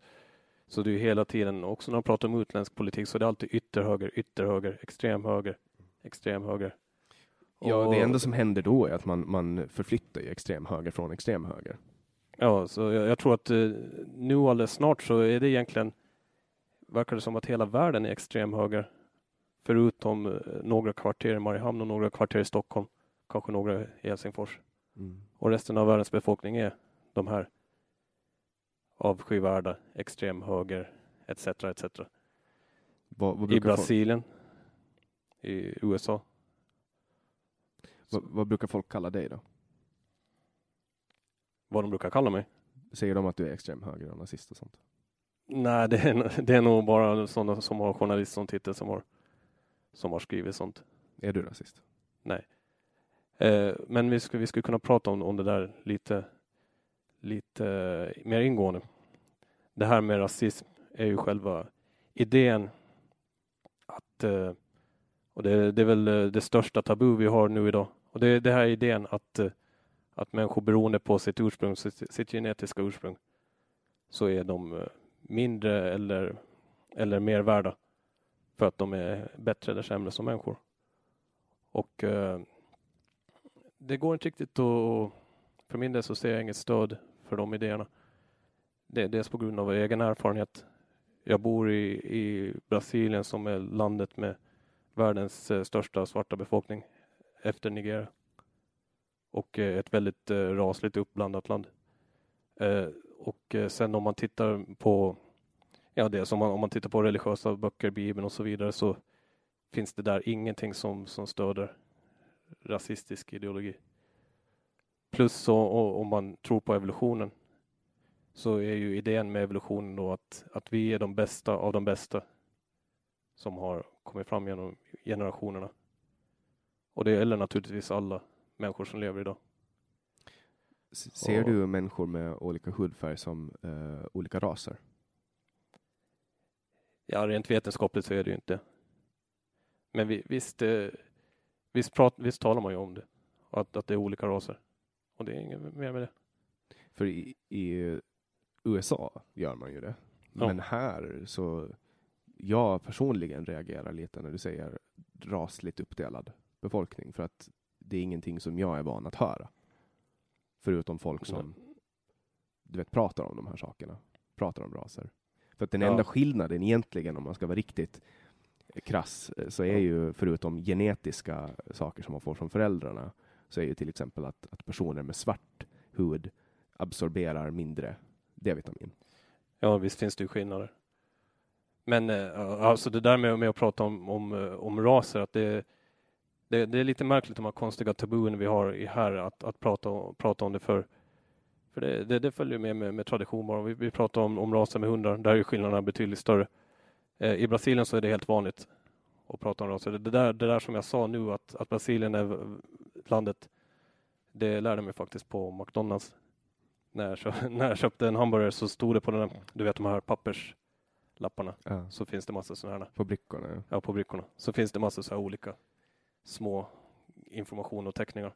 Mm. Och där stod det, ja, Brasilien är landet med världens mest neger efter Nigeria. Och det är ett ord som används i Brasilien. Här är det också tabu. Mm. Använder du det i vardagligt språk? Nej. På grund av att du inte vill kränka någon? Nej, alltså det det är inget samtalsämne egentligen som, som jag har med mina vänner på Åland. För, för alltså, när jag växte upp, då sa folk det. Jo, Och det här, var ju, det här var inte länge sedan. Alltså, jag är 25. Och det, gör- det gör folk fortfarande. Men hur ofta så är det, är det, är det på tapeten? Ja, Jag kommer ihåg när man tog bort när man, när man, när man, inte, när man tog bort eh, från förpackningarna ordet negerboll. Och Ja. då, då gick SVT runt eh, och intervjuade folk på stan. Och då intervjuade de en svart kvinna och frågade vad tycker du om att det står negerboll på paketen? Och det här var liksom en... Då sa, idag så skulle det ju inte hända att SVT sa ordet, utan man skulle ju säga, man skulle ju förtäcka det genom att säga n-ordet eller någonting. Ja, det är märkligt. Varför har det kommit till svenskan? Det är ju någonting som har med USA att göra. Där det användes som förolämpning. Och i, i, i svenskan har det aldrig varit en förolämpning. Förutom då om det är sådana som, som hatar svarta. Jag vet, jag vet väldigt anna- lite om, om ordets ursprung, men jag Ja. vet att man Det betyder ju svart på i latinska ord. Ja, och, och sen vet jag att man kallar förut eh, så, så pratar man ju om, om negroida raser och så pratar man om, om europeiska raser och det fanns väl Mm. två till. Men det är gammal rasbiologi som jag tror... Vad kan det vara? Mongo, mongolska raser och Ja, mon, mongoloi, ma- mongoloida raser. mongoloida raser. Och sen fanns ju också Och, eh, synonymordet mongoloid, idioti. Det var ju också en diagnos för en människa som var, Hade Downs syndrom. ja, eh, exakt. Och det är ju, idag så får man ju inte säga mongoloid. Nej, det var tabu också. Okej, det, det, det kan man man väl nästan förstå. Att, att, Ja, det, för- att det ordet följer smaken. Jag förstår det. Men i, i, i Brasilien så säger man negro och negra. Nego eller nega. Och det, och det är ett helt vanligt ord och det, det, finns, inga, det finns inga negativa associationer med det. Mm. Och, ja. Hur kom vi ens in på det här förresten? Nej, men Ja, du jag- frågade om rasism. Ja. Det. Men eh, ja, för, för, för det jag tänker, anser du till exempel eh, att en ras bara är personer med, med olika fysiska egenskaper, eller kan det också vara ehm, kan det också vara en religion? Ett folk, som judar till exempel, är det en ras? Nej, en ideologi är en ideologi. En religion. Nej, det, har- det har inte alls med, sak, med, med saker att göra. Och, och, För, men med, med judar så är det ju så att, att de, de, håller sig, de håller sin religion inom sitt folk. Religionen går ju i arv så att säga. Mm. De är inga expansiva på det viset. De, de, de har inga missionärer. Och eh, de driver inga krig för att sprida sin religion heller.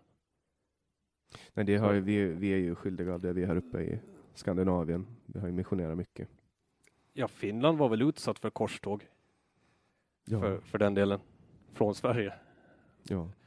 Så, nej men så visst med, med judar så blir det ju samma sak. Men eh, de flesta är väl sekulära ändå så. så men rent vetenskapligt då, och gå in på det här rasbegreppet. Det har jag funderat lite på att, eh, att något som är intressant att se är de här kartorna över blodgruppernas distribution runt om i världen. Och det är någonting som är Tänker du på A och O plus och Precis. Och, eh, och det är faktiskt eh, det är inte hur man förväntar sig att de ska vara distribuerade när man ser på till exempel fin, finska, de vanliga blod- blodgrupperna i Finland är, jag tror det är O och det är, det är ovanligt. Och eh, de närmaste är då aboriginer och vissa sydamerikanska stammar. Så blodgruppen har alltså en koppling till att till exempel när man hittar USA och, och, och hittar indianerna. Jag tror inte man får säga indian längre heller. Man måste nog säga Amerikas urbefolkning. Jag tror man får säga indian. Ja, För i, i USA får man inte säga indian. Där Okej. måste man säga native people of Ja. America. Ja, i, Br- I Brasilien får man säga indian och de indianer som är mina vänner säger indian. Men de, de, ha, har de alltså, hade de alltså en annan blodgrupp när, man hit, när, man, när européerna kom till USA? Ja, det är det som antagligen är. Så, så det är väldigt märkligt hur det inte stämmer, överensstämmer med andra grejer som hudfärg när man tittar på blodgrupper. Så hur, hur ska man ta fram ett vetenskapligt rasbegrepp? Men, men det det, går är, inte riktigt. är blodgrupp en, någonting som går i arv? Att om två föräldrar som har O ökar Jo. sannolikheten då för att personen, jag vet väldigt lite om genetik. Jag är också- dålig på det, men det, det är klart det går i arv, blodgrupp. Och blodgrupp är egentligen ganska, något ganska viktigt om man, om man ser på det liksom när du ska göra en blodtransfusion. Ja. Så det, det- det är någonting som skiljer oss mer åt än saker som hudfärg. Sen finns det ju andra vissa attribut förutom det här med, med hur, hur mycket huden kan ehm, absorbera. Alltså till exempel, jag var nyligen på Ungdomens Nordiska råd och då eh, jag är väldigt intresserad av andra autonomier och då pratar jag mycket med, med, grö, med en från Grönland. Och, och då frågar jag liksom, varför, för att grö, grönlänningar har ju, de har ju mörkare hud. Och det är ganska, jag, för mig, jag, jag förstod liksom inte den här grejen, så jag frågade så här, men varför, varför ser man på grönlänningar att de är från Grönland? Varför har de en mörkare hud? Och då sa han, ja men solen. Alltså solen studsar ju upp så mycket alltså, reflektioner från snön. Ja, de får en dubbel solbränna. Ja. Och, och, och så sa han, det är också därför vi har ögon som ser liksom eh, asiatiska ut. Så Ja. att vi ska kunna, så att det där har varit liksom, och det har inte jag tänkt på. Jag har inte tänkt på att snön reflekterar så förbannat mycket sol. Nej, det var något nytt. Eh, Fin finnarna har ju också lite mer asiatiska ögon. Eh, Ja. Jag själv för den delen. Eh, Och förr i tiden så räknades ju inte finnar som vita. Vad räknades de som då? Eh, Ja, vad räknas de som? Jag vet inte. Det var nog räknas väl som finnar. Ja, en avart. Här sitter vi Ja. på Fögle och diskuterar rasbiologi. Ja, är det, är vad det, ska man göra annars? Ja, exakt. Det finns ju inte så mycket här att göra annars. Men det jag tänker på eh, när det kommer till till exempel varför började du publicera Ålands Nyheter? Vad var det som fick dig att... Det bara varit så. Jag bara, jag bara började. Men du ville Jag inte vill- gå ut med ditt namn i början? Nej, jag, jag tänkte, jag tyckte som så att det viktigare var som skrivs än vem som skriver det. Och jag var inte så uppmärksamhetstörstig. Jag är Egentligen inte fortfarande heller. Men sen Eh. gjorde då Ålands Radio ett avslöjande där man avslöjade att det var du som låg bakom det. Jo, Och blev du, blev du vad, hur kändes det när du såg ditt namn och din bild på Ålands Radio? ja, inte var det något, något märkvärdigt. Det här, eh, jag visste nog från början att inte kan man vara hemlig hur länge som helst. Och det var människor som kände till att jag drev Ålands Nyheter också. För innan jag började med Ålands Nyheter så hade jag en, en ambition att eh, starta ett nytt parti på Åland. Eller i alla fall börja jobba för det. Ett nytt parti som hade antikorruption som eh, huvud, huvudideologi och eh, på libertariansk grund, på höger grund. Och sen är det ju så, ingen vågar någonting så jag tänkte, ja men jag, jag kör igång med lite nyheter i alla fall. Och, och på den vägen vart det. Eh, jag hade inte räknat med att det skulle bli så stort som det vart sen. Och nu har det krympt igen då förstås. Eh, men var man får viljan ifrån att göra saker, det blir väl en, en filosofisk fråga. Alltså folk brukar ju sitta och, och motivera och rationalisera exakt all, allt varför de, varför de gör det ena och det andra. Men jag tror att, att eh, man bestämmer sig för att göra något först och sen, sen funderar man ut orsaken. Mm. Och är det meningen att Ålands Nyheter ska polarisera? Det, det är absolut inget eh, negativt med att polarisera. Ja, jag kan säga, jag kan säga att det, det jag tänker aldrig på att ändra någonting bara för att vara mindre polariserande. Uh, jag vet att du driver den här podden för att du säger att du vill ha mindre polarisering i samhället. Uh, men är det bra? Jag tror ju att, att det är viktigt att sitta ner och prata med varandra. Jag tycker ja. till exempel att, eh, att det är en viktig grej att folk får reda på vem du är, för att då kan de förstå. Mitt mål är ju att försöka förstå varför du gör det här och, och på det sättet också hjälpa andra att, att göra det. Ja, alltså jag tyckte att det saknades en, eh, en, eh, en annan infallsvinkel på nyheterna på Åland. Och jag märkte det att de här traditionella medierna, tidningarna, radion hade jag aldrig, aldrig lyssnat så mycket på, men jag märkte att tidningarna ganska ganska skarpt på bara, på bara några månaders eller kanske ett par års tid så vände de sig mycket, mycket åt vänsterhållet i hur de rapporterade och det vart eh, det vart liksom som mer, mer som de här svenska traditionella medierna. Och eh, då, och då finns det ingen, ingen annan synvinkel på Åland som publiceras. Sen vad folk sitter och säger hemma eller i bastun och så vidare. Mm. Så. Har, du, har, du blivit kontaktad av någon som har blivit uthängd? Som vill att du ska ta bort det? Ja, det händer. Och det är folk som blir dömda då? Har du tagit bort en publicering någon gång? Nej. Jo, jag tog bort en, eh, en artikel som jag tyckte var för löjlig. Och det var, ja när var det? jag kanske för något år sedan. Så hade de en sån här skrikprotest, metoo skrikprotest i Mariehamn. Och den, den hausades upp i, i de andra medierna. Och jag tyckte det var så, så löjligt. Så jag skrev en artikel om det. Om, ja i princip om hur dumt det var. Och sen, sen efter ett tag tänkte jag, äh, vad, vad gör den där artikeln för nytta? Så jag tog bort den. Och sen så var det folk som skrev, det var en av dina tidigare gäster som hade gått ut på Facebook och, och skrivit att, det, att, att den här artikeln så hade stått både det ena och det andra. Liksom det var, det var sådana eh, begrepp och ord som jag aldrig skulle använda, som hon skrev att det hade stått i artikeln. Så jag återpublicerade den bara för det. Mm. För att eh, Ja, för att folk inte ska tro att det står massa som det inte står. Mm. Och sen, sen har jag gjort en, en ändring, att jag tar bort en bild ur, och, uh, ur, en, ur en artikel som handlar om en rättegång. På en person som inte, inte var så, så relaterad. Mm. Just det. Sen, sen har du lagt ut fel bild någon gång också. Du skulle lägga ut en bild på en reporter och så råkade du lägga ut en bild på reporterns kompis istället. Är det så? Jo. Vad, då, då vet jag inte, då känner jag inte till det. Nej, vi kan, nej, vi kan ta, jag kan berätta efteråt. Ja. jag, jag tänkte, för nästa fråga var nämligen, har du någonsin eh, rätta en artikel? Jo, det händer hela tiden. Det händer hela tiden. Eh, och, och det så skriver man mycket så blir det misstag. Eh, ja, men ofta är det bara små detaljer som är rätta. Att, eh, att själva flowet i texten är dåligt. Och så råkar man läsa det några ett par månader senare och så, och så fixar man till lite. Är det någon rättelse av betydelse så, brukar, så, så står det också liksom i tillagt i artikeln längst upp rättelse. Och, så står det vad som är rättat. Och nu glömde jag nästa fråga. jag tycker att det här, jag har ju väntat på det här samtalet så länge. Det är ju, nu är det ju Ja, ta massa frågor som jag har. Liksom. Men, men en annan sak som jag reagerar på är att du skriver att, i- att den regeringstrogna tidningen Ålandstidningen till Ja, exempel.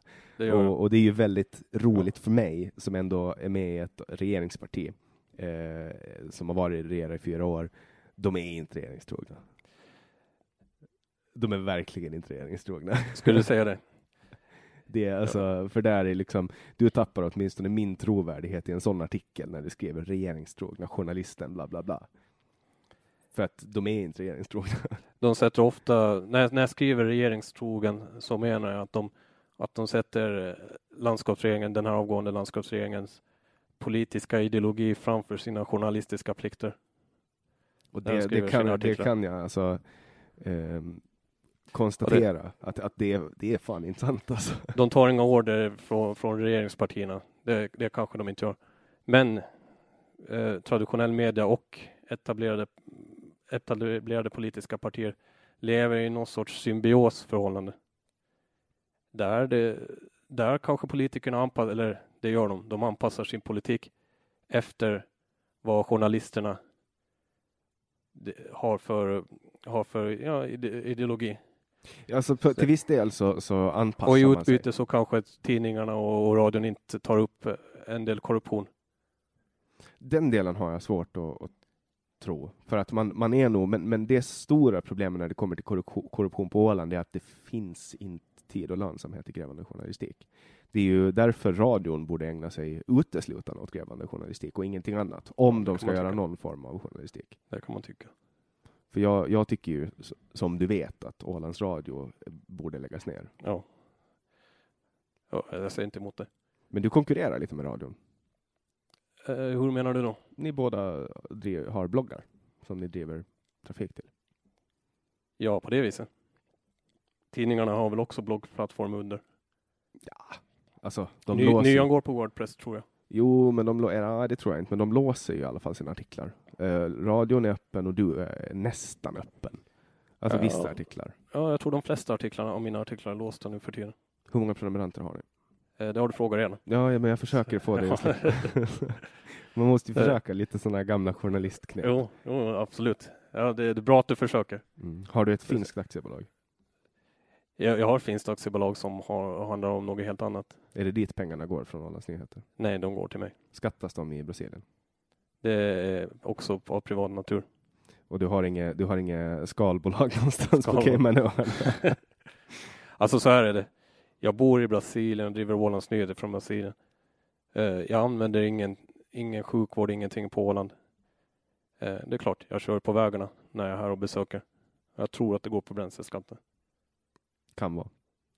Eh, jag, har, jag har inget samvetskval med mina skatter. Du har Och jag får inga bidrag. Men du har fått din utbildning betald. Du har växt upp här. Ja, jag har betalat en massa skatt också. Jag har ju drivit företag här. Nu försöker jag tax-shamea dig. Ja, jag är nog den sista du kan göra. många, det är många, många olika knep som, som kommer Ja. från mig idag. Varför Ja. kallar du alla Alltså för... jag anser, jag anser inte att det överhuvudtaget är bra att betala skatt. Nu, nu får du din, ditt scoop för kvällen. Mm. Eh, jag skriver mycket om skattebetalarnas pengar. Och det är för att, eh, för att eh, jag är emot det här högskattesystemet. Som vilken sensibel, men resonabel människa som helst är. Och det är det, det systemet som är grunden till de flesta av våra problem i samhället. Är att folk måste betala så jäkla mycket pengar i skatt. Men du anser att skattestöld? Ja, absolut. För att när, när den, det vokabulärer du använder, det är liksom... Jag tänker på Francesco Danconias money speech i Atlas Shrugged, där han pratar om loot, mo, moochers and looters. Alltså plundrare och klå, klåfingriga och plu- plundrare och, och av missunnsamma människor. Eh, Jag har inte läst boken eller sett filmen. Eh, Jag har hört om boken. För det, det, det låter ju som att det, det är lite anarkokapitalistiskt tänk över det hela. Libertarianskt. Jag, jag har sånt tänk om skatter och att eh, när, när det som folk tror att skatter ska gå till är ju sådana här absolut nödvändiga grejer. Och det är egentligen så det borde vara. Så är det ju inte. Det är långt ifrån. Men eh, man kan resonera som så om skatter att för att se om en skatt är rättfärdigad eller om en utgift är rättfärdigad så kan du tänka att om någon rusar in och sa nu måste du hjälpa till. Ta till exempel med brandkår.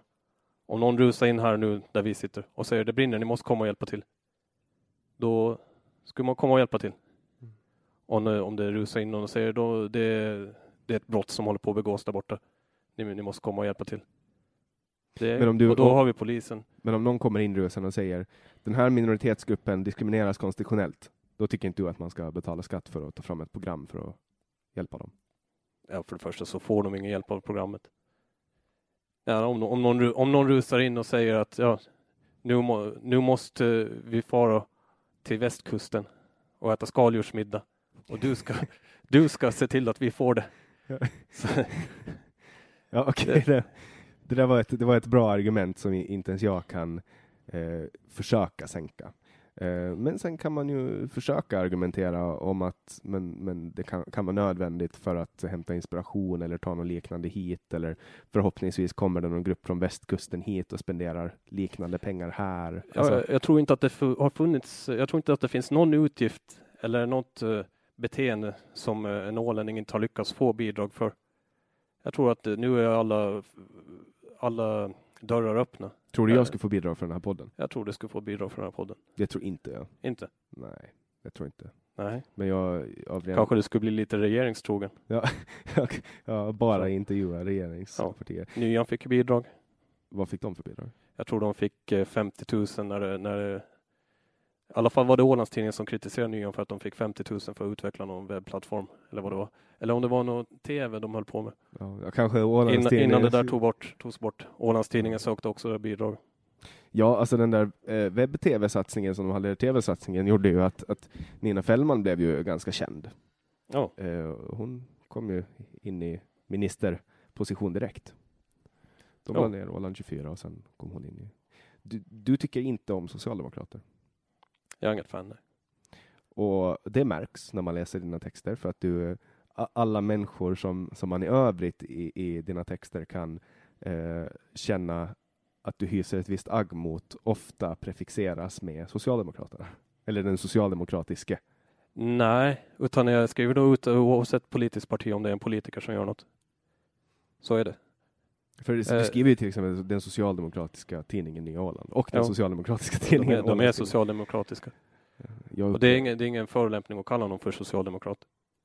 I min värld är det Jo, men eh, du, du vet i Sverige så har ju du Afton, Aftonbladet som eh, de är öppna med att de är socialdemokratiska. Ja, de är öppna, men och, Nya Åland Nya Åland- förnekar ju det. Ja, jag, jag, jag lyssnar på avsnitt när, när Nya Ålands chefredaktör eller redaktionschef eller när hon var här, nu har jag tyvärr glömt bort hennes Anna namn. Björkros. Anna Björkros. Och eh, hon eh, nekade till, eh, till att, vara, att, att nyan var röd, så att säga. Och det tyckte jag var bara löjligt. Inte skulle jag någonsin neka att jag är höger och att Ålands Nyheter färgas av det. För sen är även Mikael Hancock, om du hörde det samtalet, han säger ju också att, att det inte är en... Ja. Att, Vem, vem lurar man med det? Alltså, det jag har lärt mig är att när tidningen säger en sak, då är det en viss procent av människorna som tror på det. Alltså, det, det spelar ingen roll vad man säger. Säger man att Anders Wiklöf är en vampyr som äter barn, då kommer en viss procent av, det där var ett banalt exempel, men du förstår vad jag menar, då kommer folk att, vissa människor kommer att tro på det. Jo, så är det. Så är det, men de är ju marginella. Om man är helt ute och cyklar. Ja, men desto mer sannolikt det låter, desto större är också chansen att, eller risken att Absolut. folk tror på det. Och då ska man vara noga med att hålla sig till sanningen. Absolut. Men sanningen är ju att, eh, att Nya Åland är en socialdemokratisk tidning. De har en socialdemokratisk ägare, de driver en socialdemokratisk profil. De har nästan alltid, nu, nu har jag inte Nya längre, men de brukade nästan alltid ha i den här lilla spalten på sidan om ledaren så brukar de ha någon hyllning till socialdemokrater i Sverige eller Finland till och med. Så Men du driver Ålands Nyheter, men du följer inte Nya Åland? Du läser inte deras artiklar? ja, jag- nej, jag, jag, jag behöver inte läsa dem längre. Det, det räcker med den ena tidningen. Det, det, det förvånar mig faktiskt. För att som, Ja, man, i, i yrket så är det ju så att, eh, att man ska följa med de andra helt och hållet. Men eh, de vart så likriktade så att eh, och jag tror, jag tror de flesta ålänningarna håller med mig. Att det Men räcker är- med den ena. Är inte du rädd att du ska tappa ett, ett viktigt perspektiv då? För att där får du Ja. ju, om du, om du nu menar att, att Nya Åland är socialdemokrat, vill inte du ta in det socialdemokratiska perspektivet också? Ja, jag har väl fått ga- ganska tillräckligt av det. Jag har ju gamlan då för det. Nu medan de håller på och gör sin omvändning. De blir ju kallade de- av, De är väl ytterhöger och, och rasister och nazister nu också. ja, av vissa. och de kallas ju för eh, kalla och hårda och Ja. nyliberala. Ja. Och, Men om du läser bägge tidningarna sida vid sida, som jag har nog gjort ganska mycket i, några år, så är det samma artiklar. Ibland samma for, formuleringar mm. och ibland samma kontroverser som inte är kontrovers någon annanstans än i tidningarna. Ja, det är ju för att man går, man går ju efter ett program. Man vet ju vad som ska göras. Men sen är det ju också den här myten om att tidningarna gör saker för att eh, sälja lösnummer. Så är det inte. Tidningarna gör saker delvis för att få klick, men också den främsta drivkraften kan jag säga, som har jobbat på en av tidningarna, det är att eh, man vill vara bättre än den andra tidningen. Man vill vara Mm. skarpare än den andra tidningen. Och det där är en konkurrensgrej som faktiskt gör att vi får ett vettigt medieklimat på Åland. Eh, man har liksom de här, och sen finns ju radion också, men de spelar inte enligt regler överhuvudtaget. Eh, de har ju så mycket gamla tidningsmänniskor så att nu är ju de också så här supersnabba med att få ut nyheter istället för att göra det det står att de ska göra. Leverera kvalitativa nyheter som täcker in minoriteter och, och lyfter upp eh, alla olika vinklar och det ska vara källkritiskt och hit och dit. Ja, källkritiskt ska det väl alltid vara. Ja, man, Men- man tycker ju det, men sen finns det ju de som verkligen inte, alltså det händer ju att Jo, saker Det slinker. händer, det händer. Får jag ställa en fråga till dig då? Absolut. Du som har jobbat på Ålandstidningen. Finns det redaktionellt samarbete mellan tidningen Åland och Nya Åland? Det finns det Okej. inte. Det finns, ehm, det finns folk som umgås över eh, bolagen, men min erfarenhet är att man släpper eh, jobbsnack när man umgås. Det var ju, vi har, ha, har en eh, klubb inom media på Åland, Ålands pubquiz-sällskap, där vi träffas och då kommer folk från radion, Ålandstidningen, Nyan, andra inom media, kompisar till folk som jobbar inom media och då eh, träffas man under ganska avslappnade omständigheter och har pubquiz. Eh, men det diskuteras sällan, mycket sällan jobb. Väldigt sällan jobb. Okej. Och det är faktiskt, det finns inget, alltså det är en, det är en väldigt strikt konkurrenssituation skulle jag säga. Det är lätt att misstänka många gånger. När man läser dem sida vid sida. Och Ja, sen ser det- man att det är, det är klart att eh, en nyhet är en nyhet och då kommer det i alla medier. Ja. Men sen är det annat som är liksom mer ob obskyrt och, och som, som man undrat att hur kan båda två ha det idag? Ofta så handlar det om att eh, tipsare tipsar båda tidningar samtidigt. Det är väldigt sällan. Man, Mm. man, det som gör att man, man blir en duktig journalist på Åland, det är att man bygger upp en, en stor tipsarkrets. Och då har man, då plingar det i telefonen hela tiden. Att nu kommer det här tipset, det här tipset. Och, och då är det, och det vet jag själv som tipsare, att jag tipsar båda tidningar samtidigt. Ja, och så Eh. biter bägge på. Och då, och då handlar det också om att man, man vet att den andra tidningen också har fått tipset. Men sen ibland händer det att folk lovar exklusivitet. Och då får man lite mera tid att göra ett grundligt arbete. Men i det mesta så handlar det om att få ut det snabbt. Puff, ut direkt. Okej. Så att, men det finns nog inget, inte vad jag har sett, och nu var det ju ganska länge sedan, 2013 eller 2014 som jag senast var på Ålandstidningen. Men, men jag har aldrig sett att det finns ett samarbete. Och, och det är också, man, man vet inte vad det kommer för nyhet förrän man läser den. Alltså på kvällen. Jag får tro på ditt ord då. Ja. Och sen hade vi också eh, på redaktionsmötena då, jag vet inte hur det är nu, men då, då gick man igenom dagens tidning, alltså sin egen tidning och sen gick man igenom Nya Åland. Så, så utvärderar man dagen innan, vad gjorde man bra, vad gjorde man dåligt, vad kan man... Så det finns hela tiden, alltså, och det här känner jag till, jag jobbar ju på ett bolag med, i Stockholm inom digital marknadsföring som främst rekryterar från journalister. Och då, då var det väldigt många journalister, också finska, finlandssvenska journalister. Och då jobbade jag med en tjej som hade jobbat på en liten lokaltidning som täckte ett område som var fem, sex gånger större än Åland. Och hon jobbade ensam som reporter på helgerna. Och då ska hon täcka hela det här området. Eh, och det finns liksom, skulle det funnits, skulle det funnits en annan eh, konkurrent då, då skulle de ha liksom blivit bättre och bättre och bättre. Men nu när det inte finns konkurrenter så. Ja. Eh, tävlingsandan gör det. Ja, människan har ju det i sig. Man vill ju tävla. 1-2, 1-2. Ja, vi har haft en liten paus nu, men nu är vi tillbaks igen. Och eh, vi har ju pratat om lite allt möjligt och, och den stora godbiten för de som lyssnar och de som är nyfikna tror jag är det här med, med Ålands Nyheter. Men eh, många som jag upplever som läser Ålands Nyheter gör det för att de är nyfikna på folk som blir uthängda med namn och bild. Man vill veta vem som är dömd. Så är det. Men man kan inte begära ut domarna utan att det på något sätt registreras. Det var väl så du blev påkommen, så att säga. Eh, Så säger de, eller så, så, sa Ålands, eh, så skrev Ålands Radio, det kanske stämmer, kanske inte stämmer. Men jag, jag, tror det, jag tror det är så att eh, när går du till tingsrätten och ber att få titta på en dom så behöver du inte registrera dig någonstans. Men du har alltså mejlat om dem? Ja, eftersom jag inte bor på Åland. Och har du då mejlat med ditt eget namn?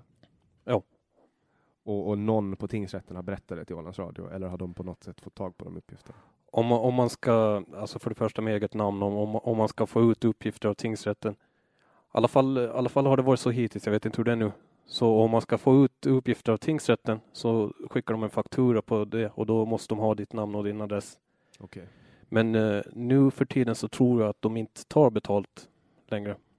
Får du dem per automatik nu på mejlen? Nej, det går inte att få dem på automatik och det är, det är tråkigt. Det, känns ju som att om det finns en vilja så finns det en möjlighet att få dem per automatik. Alltså. Ja, man tycker det. Att, eh, och egentligen det som skulle behövas på Åland också, om, om vi ska kalla oss ett öppet samhälle, egentligen skulle inte Ålands Nyheter behövas. Utan tingsrätten borde ju publicera i alla fall sammanfattningar av domar. Domslut borde de publicera själva på egen hand. Utan att det står i någon tidning. I Sverige så finns ju Lexbase till exempel. Oh. Och det är en tjänst som samlar domar. Oh. Får man göra det i Finland? Ha en sån tjänst? Jag vet inte. Varför skulle man inte få göra det? Ja, återförsälja information, offentlig information. Ja, det är inget, inget fel med, inget, inget förbjudet i det tror jag. Men jag, jag känner inte till, till det desto mer. Men eh, förr i tiden, alltså vårt samhälle är ju uppbyggt på att vi tog eh, rättsskipningen tog vi bort från enskilda individer och från familjerna och från klanerna och gjorde den gemensam. Och eh, det här är ju så gamla saker som det är från Hammurabis tid. Han, han var ju den första. Och eh, när vi har de här hemliga domarna som det, som det är nu för tiden. Lyckta dörrar. Lyckta dörrar. Ja, lyckta dörrar kan det nog, kan det nog vara när det, när det är sexualbrott och, och så vidare. Och för att skydda offer och eh, ja, kanske för att skydda vittnen nå, någon gång.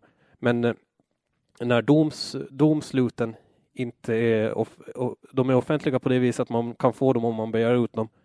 Och eh, det borde faktiskt eh, domstolarna borde vara öppna. De borde spika upp dom, ursäkta mig, de borde spika upp domsluten och publicera dem online. Precis som alla andra offentliga beslut publiceras online. Förr i tiden eh, eh, när det var när det var rättegång så var det ju en offentlig en offentlig affär. Mm. Folk kom ju från byarna för att titta på rättegången och då räddades det upp en massa. Eh, jag var gästgivare för Gästhemenigheten förr i tiden för några år sedan och eh, det var ju förut eh, på 1700-talet ända fram till 1940 någonting så var det en tingsrätt.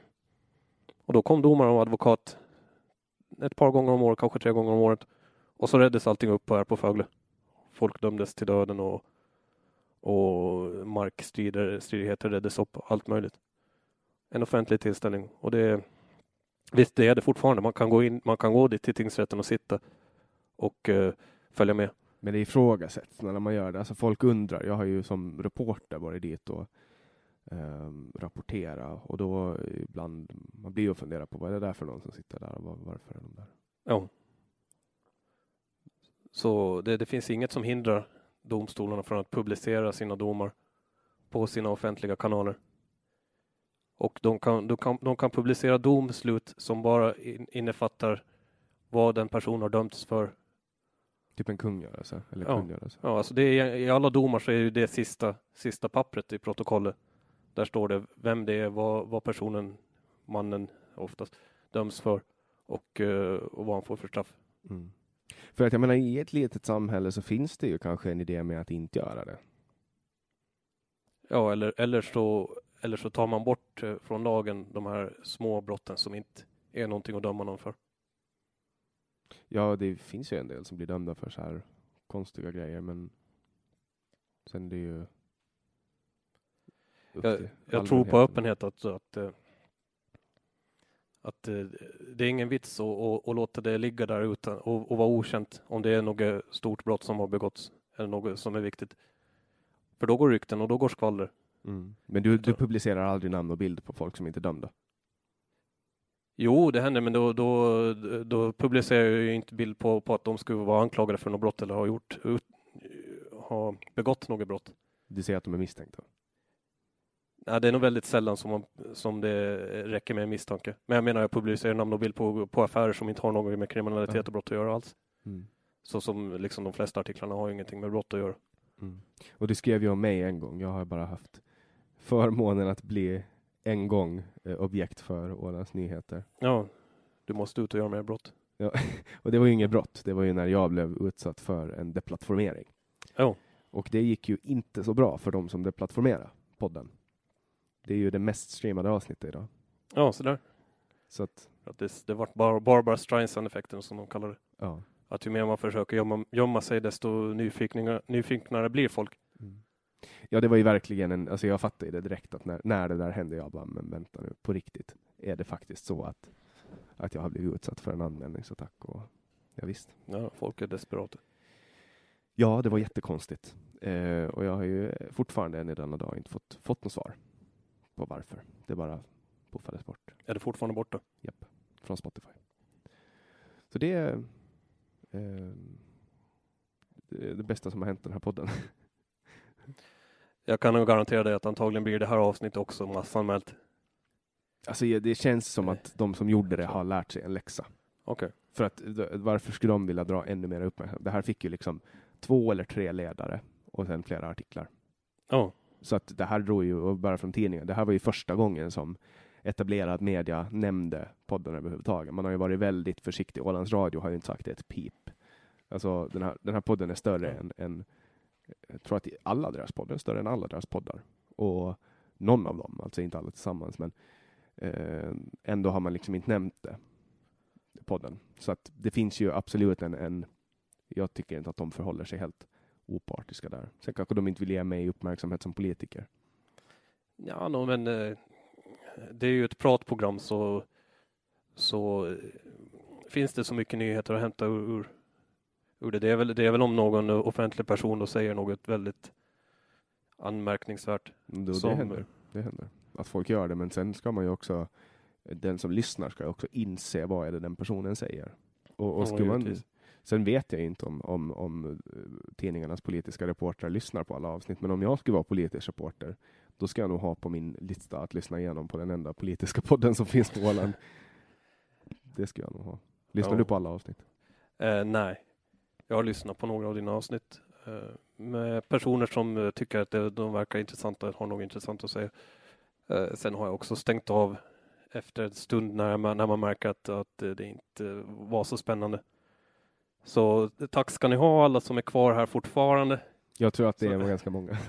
det är, folk underskattar, gäster underskattar ofta hur, hur länge folk hänger på. Ja, det kan vara så. Det, Det- Eh, nu kommer vi av oss lite grann. Eh, jo, och med det här med offentlighet, mm, för, att, för att gå tillbaks lite i ämnen, om du, om du ursäktar mig. absolut. Det- Eh, och det, det, är inte bara, det är inte bara domstolarna också, utan överhuvudtaget den här eh, genomskinligheten, transparency, vad man nu kallar det, är väldigt dålig på Åland. Det, det är klart, det går att få tag på offentliga dokument, men de, de borde mycket, mycket mer genomgående publiceras för, för allmänheten. Alltså regeringen publicerar ju alla enskilda föredragningar. Jo, de pub- publicerar de enskilda föredragningarna. Men det är i beslutslistorna som mycket av det intressanta finns. Och där står det nog inte så mycket. Vet du varför man anonymiserar bönder som har fått jordbruksstöd? Det är för att de är privatpersoner. Alltså Okej. jord, jordbruk är- är oftast ett, ett bolag, men det, det, är som, det är något så här specialbolag som är så pass tätt knu, knutet till privatpersoner. Jordbruk tror jag det kallas bara. Det är bara Ja. ett jordbruk. Ja. Det är inte Så. som bolagsform, det är bara man är en privatperson som har ett jordbruk. Mm. Men eh, alltså det är klart, det går, det går om, man nu, om man verkligen vill så går det att ta reda på. För vem du skriver, ju, vem du skriver ju anonym bonde fick Ja. 50 000 i bidraget. Ja. Jo, för, för att eh, det är, det är kanske inte så spännande att ta reda på vem, vem det är. Men det, framkom, det framkommer äh, inte i enskilda föredrag? Eller? Man måste, man måste kontakta landskapsregeringen och begära ut mera, mera dokument Okej. för att få veta det. Eh, men det finns, ju, det finns ju också de här listorna som offentliggörs en gång per år med hur mycket bidrag som de olika åländska bönderna har fått. Och det har jag ju publicerat. Mm. Och där kan du se vilken, och det, det kan vara stora summor. I Mariehamn finns det tydligen några sorts jordbruk, ganska många jordbruk. Jag vet inte, jag har aldrig sett dem. Men det kan ju vara ut mot uh, Gärsö. Ja. kan vara Möck... Nej, Möcke det är ju inte. Nej, men det, det, det. känns väl enda stället för jordbruk. Och sen är det, sen är det inte landskapsregeringens ansvar bara heller att publicera de här bidragsgrejerna. Eh, eh, det som, eh, det som eh, jag tycker är märkligt är att eh, alla de här åländska företagen som går på bidrag, och det är många och de får mycket pengar. Och, och många gånger kan det vara dåligt investerade pengar. Men varför inte de öppna med det? Varför vill de gömma undan det? Fram tills eh, Eh, nej, nu skrev de andra tidningarna också en del om bidrag tidigare. Men eh, varför skriver inte företagen själva om det? Om de är stolta över det de gör.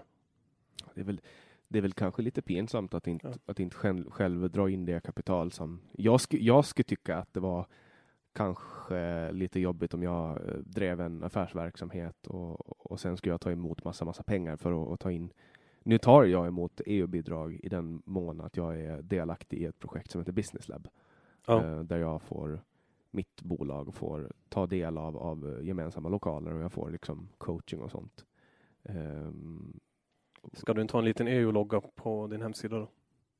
Ja, som deltagare behöver jag nog inte ha det. Okej. Men det är Europeiska regionala utvecklingsfonden och Europeiska socialfonden som, Ja. som, som håller i det här. Och det är, alltså, det är, det är, det är en positiv grej för Åland, eh, tror jag. Jag har varit med i två omgångar. Ja. Och, och på, på ett sätt så är det bra. Men Åland är också ganska litet för det. Men, men det är stort. Det finns ett väldigt stort värde i att ha en plats. Och det är ju främst kontoret som jag är, uppskattar. För att då har man en plats där man kan vara. Och så får Ja. man sitta i ett år och träffa Ja. andra. Liksom. Så nu får du ett, ett kontor så du kan, får sitta i, i ett år och, och, och, och så. Eh, andra kanske får en miljon euro eller, eller 300 000. Mm. Eh, men om det är en positiv grej med de här bidragen, varför är, varför är företagen så dåliga på att kommunicera om dem? Varför kommer det inte på deras eh, hemsidor eller, eller var som helst att tusen tack för de här pengarna. Nu ska vi satsa på det här och det här.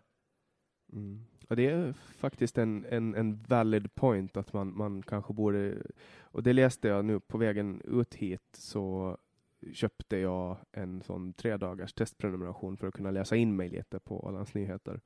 Och då läste jag en artikel som de har skrivit om de åländska bidragen, eller åländska partiernas bidrag, att inget parti har gått ut och tacka för Nej. pengarna. Och det är faktiskt, där får jag ge dig rätt. Jag har mycket som jag vill argumentera emot det, men där vill jag ge dig rätt.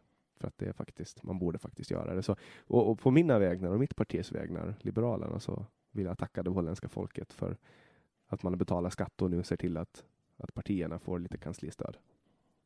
Nu sitter de och vrålar varsågod. Ja, jag hoppas det. Jag hoppas att det Ja, till, och, till och med partierna som eh, så borde vara borde vara bättre på det. För det där, det är och också med, med de här företagens bidrag som man säger att det är för oftast är det för investeringar. Och eh, problemet med det är att, eh, att eh, skattebetalarna får aldrig tillbaka någonting för det. Ja, företaget fortsätter att gå runt. Kanske de hade gått i konkurs annars om någon bättre hade tagit över. Ja, Eller det, är det- så, det är så den fria marknaden ska fungera. Men Ja. sen är det ju många gånger som investeringsstöd ges så är det ju för man ger eh, investeringsstöd så att någon ska kunna köpa någon ny något nytt värmesystem eller något nytt fläktsystem eller någon energi, någonting som har med energi att göra som är miljövänligt. eh, som är dyrare. Så att man kan ta eh, ett mer miljö och klimatvänligt alternativ än ta det dyra, billiga smutsiga. Men det är nog väldigt sällan som det är någon miljömotivering i. Ja, Ålands kompost och mise var ju en sån grej. Jo.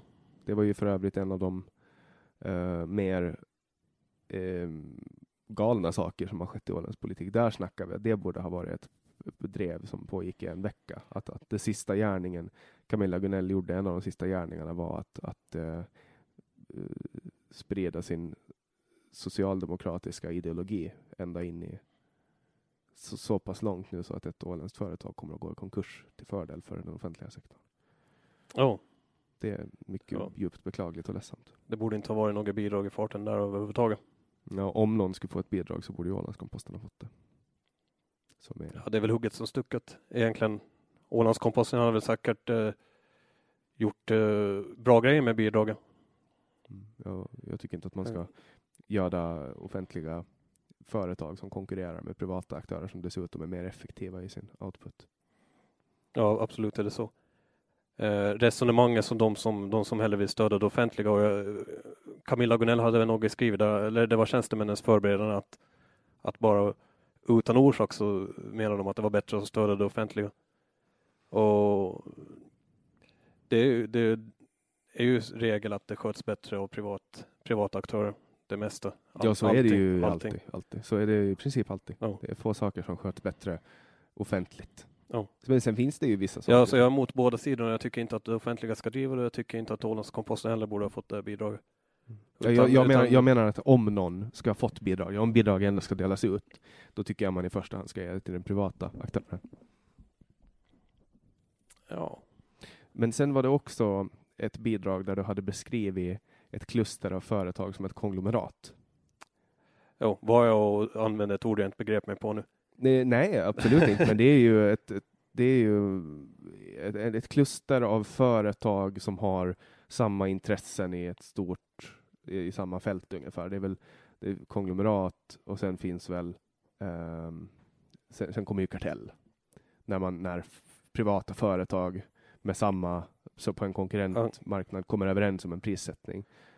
Så, men, men jag menar, du beskriver ofta saker på ett sätt som är extremt vinklat. Alltså det är extremt vinklat. Men gör det med blick, vad säger man?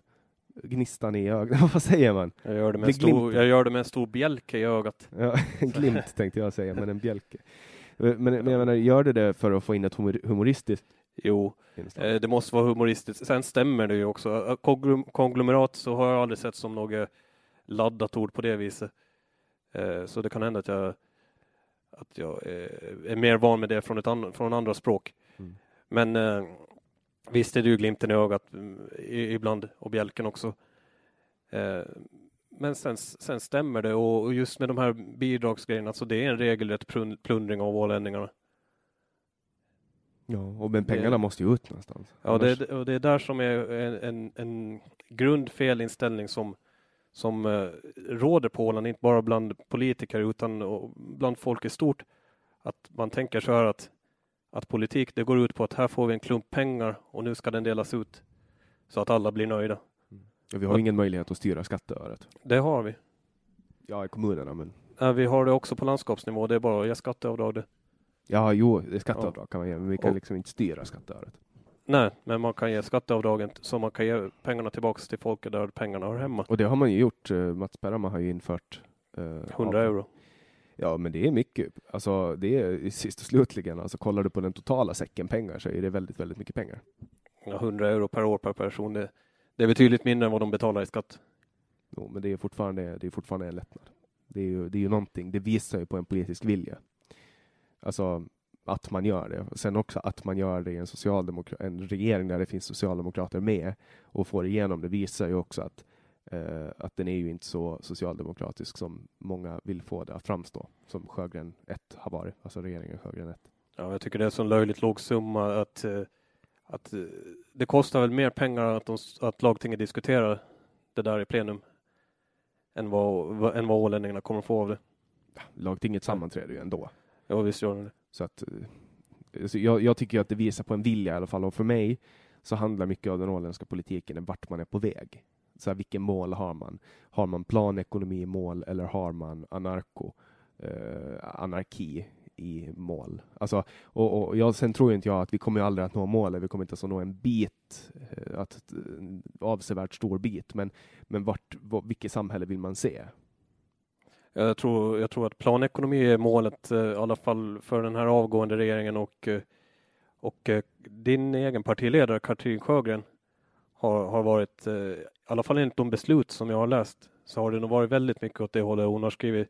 Och om man använder det här med, med klimat och hållbar utveckling som svepskäl för planekonomi, som om det skulle vara bättre för miljön.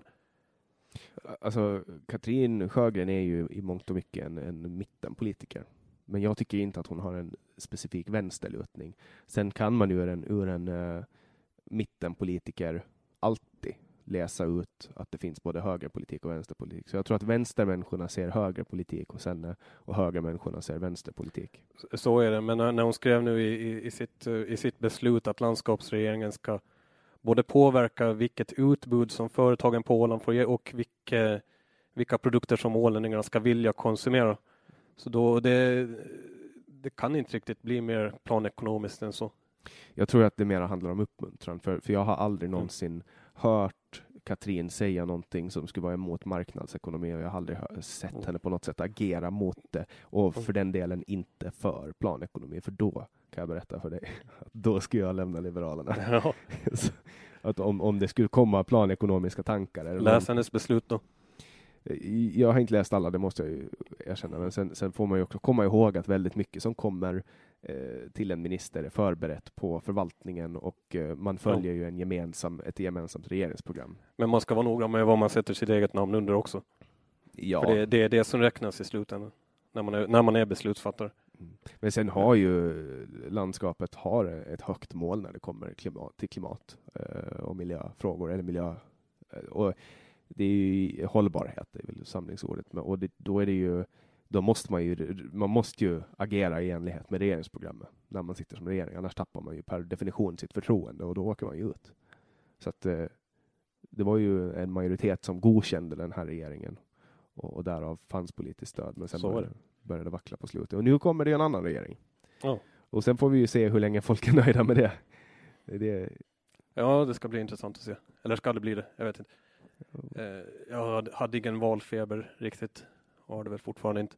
Vad hade du tippat på utfallet då? Eh, jag brukar inte vilja spekulera. Jag, jag, jag, hade, jag, jag skulle tippa på att någon gång i framtiden så kanske Liberalerna och Moderaterna går ihop till ett parti. Ja, det... Och hade de gjort det nu, nu efter valet eller i den vevan så hade de blivit lika stora som Centern har haft mm. lika mycket att säga till om. Det, det, är inte ovanligt att det sker rockader på det viset inom åländsk politik. Nej, det hände ju med obundna. Man trodde ju att obundna ja. skulle gå under, men ack så fel man hade. Ja, de kom tillbaka stört. Eh, men för att återgå lite till det här med skatter. Så som jag sa, tror jag att en stor del av grundproblemet för Åland är och varför det börjar gå dåligt för vår ekonomi och varför ålänningarna har skuldsatt sig rakt upp över öronen är just för att eh, politiker och, och folk har den här attityden av att, eh, att den här klumpsumman som kommer från Finland, det är pengar som, som man ska dela ut. Eh, jag skulle vilja se ett, eh, ett parti som vågar säga att, att eh, de har sina fasta grejer som, som de säger att det ska spenderas pengar på. Och allt som kommer utöver det ska tillbaka i skattesänkningar. Mm. Det, det finns ju, alltså, även fast politiker brukar ljuga när de säger att de ska sänka skatterna så finns det ju, det finns ju inte ens politiker som vågar säga att de vill sänka skatterna längre. Mm. Nej, men det, alltså, det är en, en, eh, en god idé. Uh, och, och ser man uh, i det stora hela så skulle det göra en ganska stor effekt. Men nu är det ju många som tänker att nej, men de pengarna gör bra ute i samhället. Liksom. Uh, och, och, sen kan man ju också argumentera för att paffpengar, mera paffpengar ska återinvesteras i paff för att få paff att växa ännu mera. Uh, och det kan man ju också tycka. Uh, sen är ju frågan hur mycket, hur mycket det skulle sist och slutligen påverka. Det är ju mera ett, ett beslut som, som, som skulle sända en stark signal, men hur mycket den enskilda ålänningens liv skulle förändras är väl kanske rent utav marginellt. Med en rejäl skattesänkning.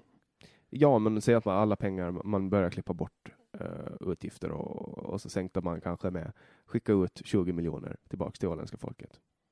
Det ska ju kanske sist och slutligen inte märkas så mycket. Ja, jag tror nog alltså, alltså de här, den offentliga spenderingen är, har en dubbelt negativ effekt. För, för det första så när, när offentlig sektor konkurrerar med, med det privata näringslivet så försvinner det arbetsplatser från det privata näringslivet och sen spenderar ju offentlig sektor i det privata näringslivet så sned, snedvrider där också. Det, det, påverkar det privata näringslivet på det viset att eh, de företagen som, som eh, bäst vet att verka mot offentlig sektor eh, har bra mycket att tjäna på det. Istället för att verka mot konsumenterna. Vad tycker du om uh, skatteplanering? Det är bra. Ju mindre man skatt man betalar desto bättre. Och, och det är för att du... Jag är emot skatt. Jag vågar säga det. Mm. Ja, det är många som inte skulle våga säga det. Nej. Inklusive undertecknad. Ja. Har väl vissa svårigheter att, att ge uttryck för det. Men, men det har ju främst att göra med mina grundvärderingar. Nu, nu får man ju som åländsk politiker eh, anpassa sig väldigt mycket till den situation man är i. Det är ju inte så att jag vill rasa samhället, men, men i grund och botten så tycker jag att väldigt mycket av skatterna används på fel sätt. För att jag tycker att privata marknaden ska sköta så mycket som möjligt. Ja, samhället är ju, är ju den åländska befolkningen. Det är inte staten eller landskapsregeringen eller, eller skatterna. Och Eh, nu bor jag i Brasilien som är, som är en republik och, och alla de här amerikanska länderna har ju republikanska värderingar som, som de har byggts, byggts på till skillnad från här i Norden då där vi, vi har ingen stark demokratisk tradition på det viset utan vi kommer från monarkier där det, där det har suttit så och, och bestämts och så har folk att lyda bara. Så, så nu, nu har vi en demokrati men men vi har ett helt annat perspektiv på den. Vi tänker att, att det betyder att vi gemensamt ska spendera istället för att eh, istället för att låta det, det, det, offentliga mer ha att göra med, med saker som inte är peng, pengafrågor. Man kallar ju det här för en västerländsk li, liberal eh, demokrati. Oh. Det vi har. Tycker du att vi har det? Ja, om den är liberal eller inte västerländsk är den väl och, och, och demokrati har vi ju. Vad jag vet. Tror, tror jag väl det. Ja, det är, det är väl det, väldigt många som skulle påstå att det är en demokratur. Ja, hur definierar du det ordet? Det är väl Wilhelm Mobergs eh, definition av det. Jag ska se om jag, jag ska googla upp den snabbt. Om det håller låda i några sekunder så Jaha, ska jag hålla låda? Ja. ja ska jag berätta sjung en, skämt, sjung en sång eller en historia? eh, men eh, ja, det var, väl det jag ville ha sagt att, att eh, Ja, jag hittade det här nu. Ja, sådär. Till och med. Så jag slapp eh, inte på något. Exakt, det, brukar, det brukar ta längre att eh, googla. Demokratur är ett begrepp där de moderna demokratierna kritiseras för skendemokrati och bristande maktfördelning, där det efterfrågas mer skydd mot majoritetsförtryck. Uh, och det kommer då från en text som Vilhelm Moberg har skrivit.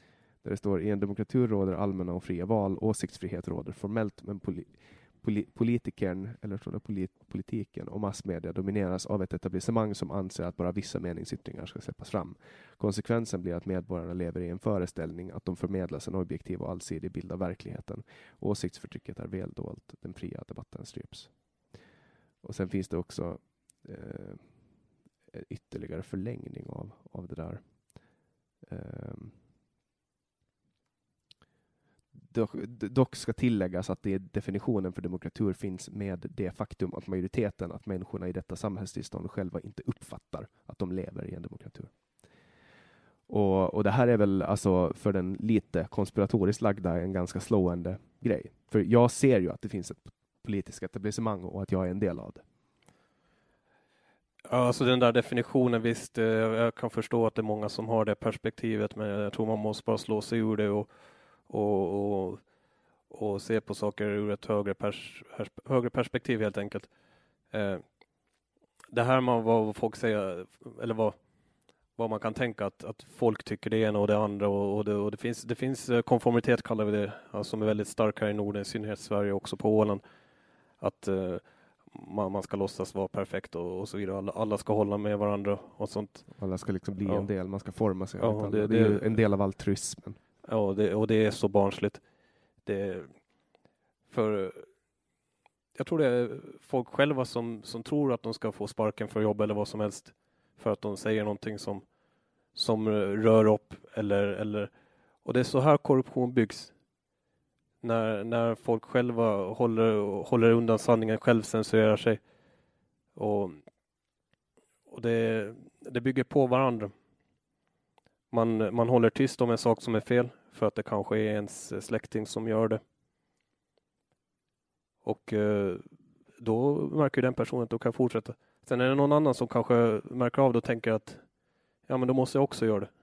Mm. Då måste jag också fiffla på det där sättet. Ja, nepotism som går vidare. Ja. Och sen bara helt enkelt att folk ser, folk ser hur andra gör och märker att man får inte kritisera det. Ja, men då kan jag också göra det. Mm.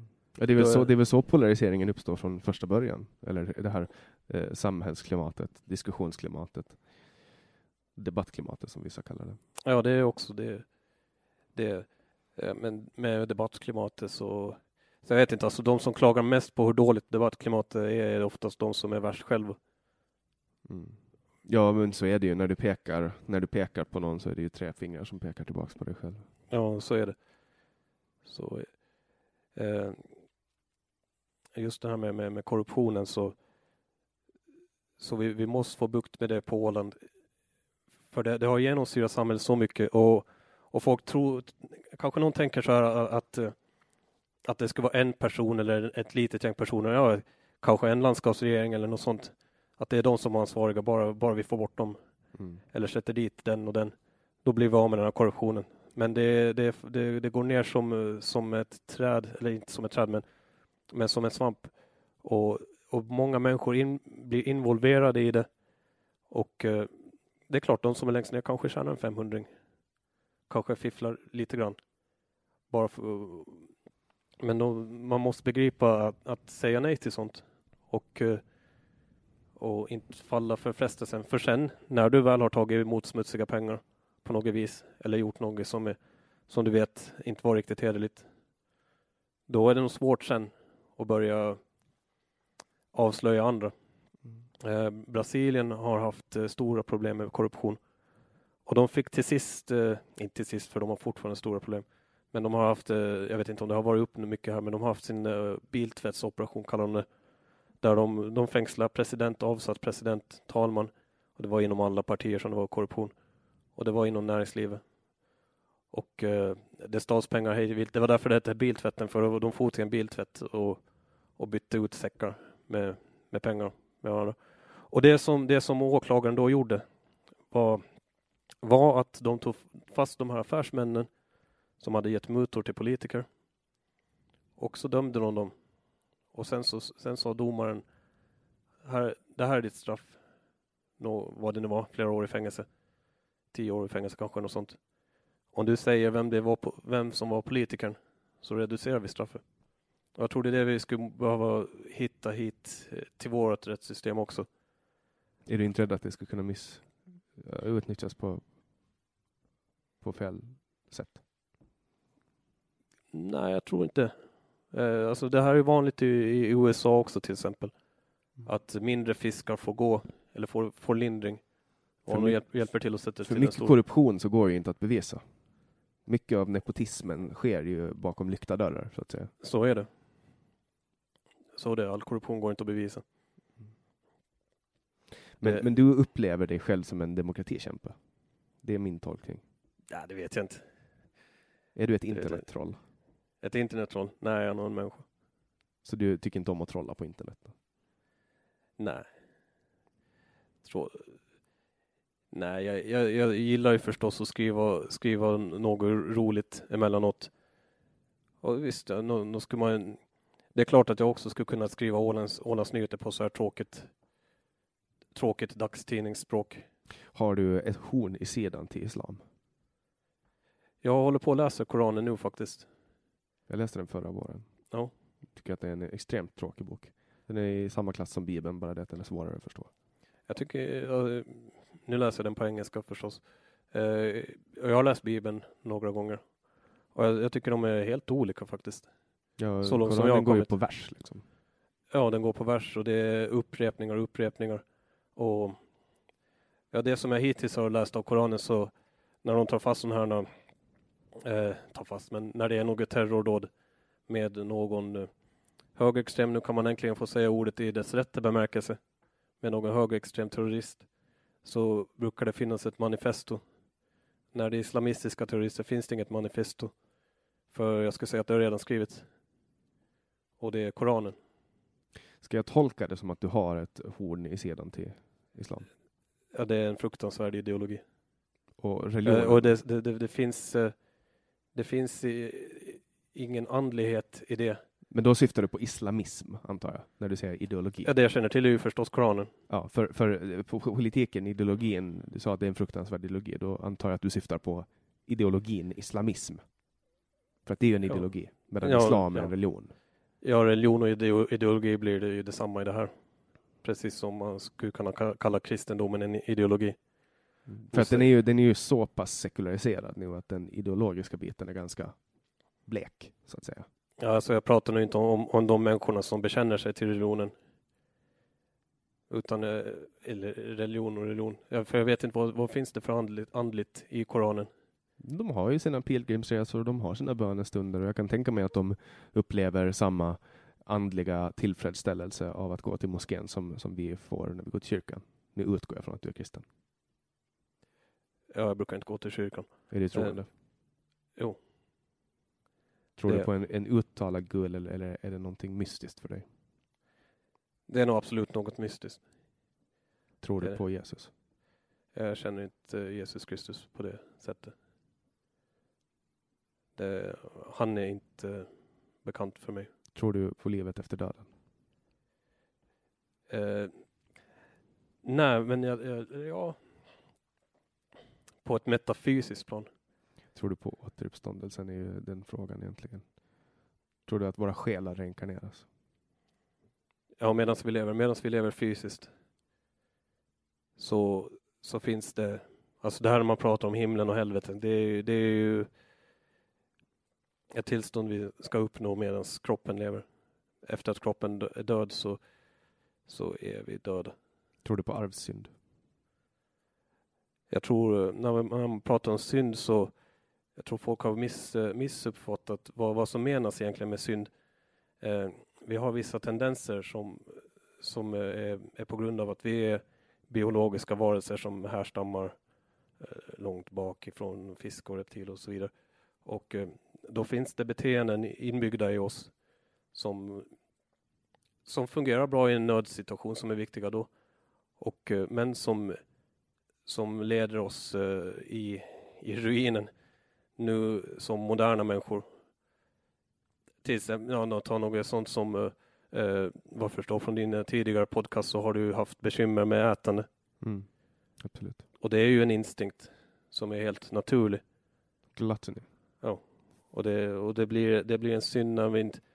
Alltså det, istället för att tänka att det är, nu är det någon som blir arg för att jag gör det här och nu ska och nu, nu blir det ajabaja så, så det, där, det är en lista utav, utav vanliga, det här vi kallar synder, det är en lista utav misstag som är väldigt enkla att hamna i som, som gör väldigt eh, illa för oss i vårt liv. Och det är, Det låter ju väldigt mycket som skam. Synd och skam är väl ganska två olika saker, eller? jag vet inte, jag skamlas. Ja.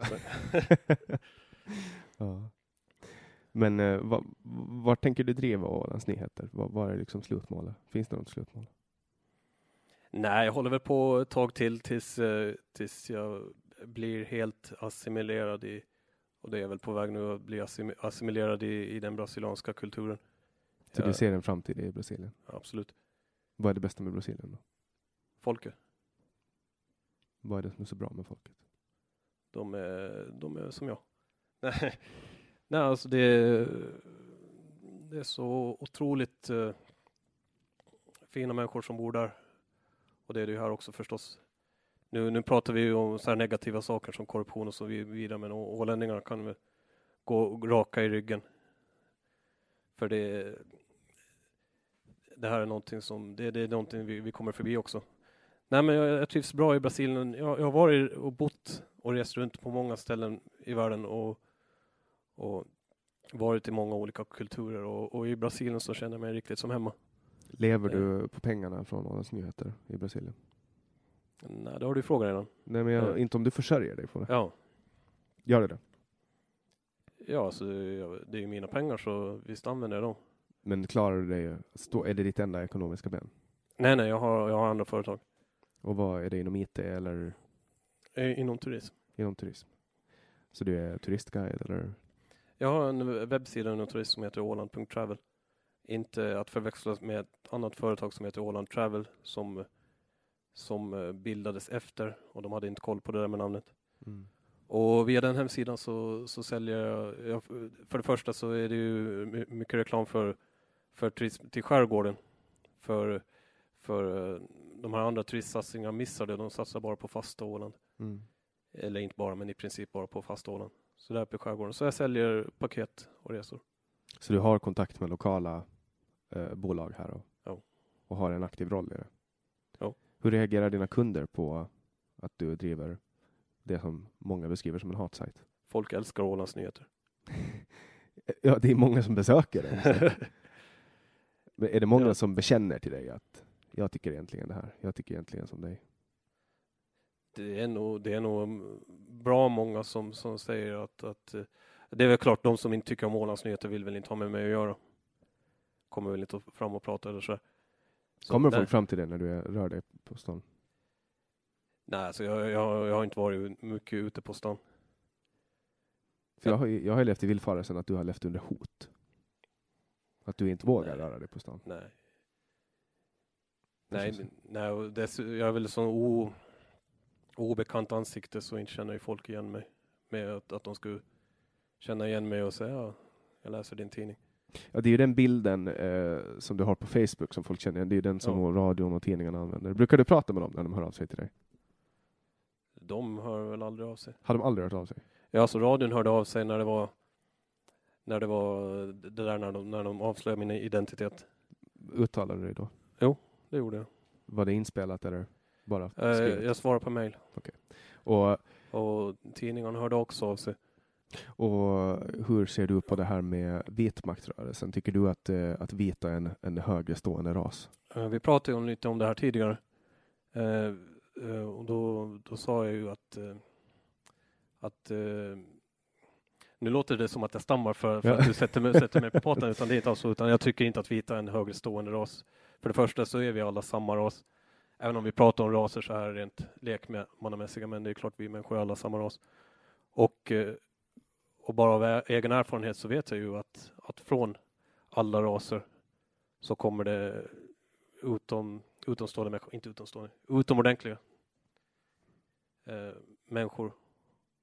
Och eh, tror man på evolution, vilket jag gör, så, så, så är det inbyggt att vi människor som lever idag, i alla fall från födseln, i alla fall i vår arvsmassa, så är vi de bästa av de bästa som har, som har kommit så här långt genom miljoner år, till och med miljarder år om man räknar från första livsformer.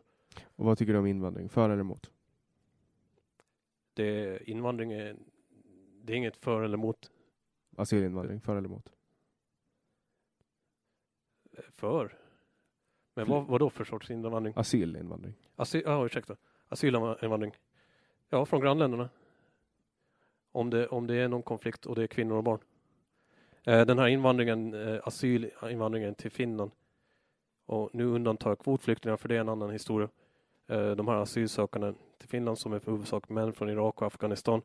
Hela, hela den här asyl, asylinvandringen till Finland är bedrägeri. Ska jag våga påstå. Jag påstår det. Hur? För de är ju de är inte flyktingar eftersom de har rest genom andra länder. Det finns inga direktflyg från Irak eller Afghanistan till Finland. Så de har tackat nej till, till en säker hamn för att komma hit. Och då är de inte flyktingar. Men, men det måste ju finnas undantag, för nu pratar du i generaliserande termer. När du säger dem. Det finns, eh, alltså det finns ju asylsökande från, från Ryssland förstås.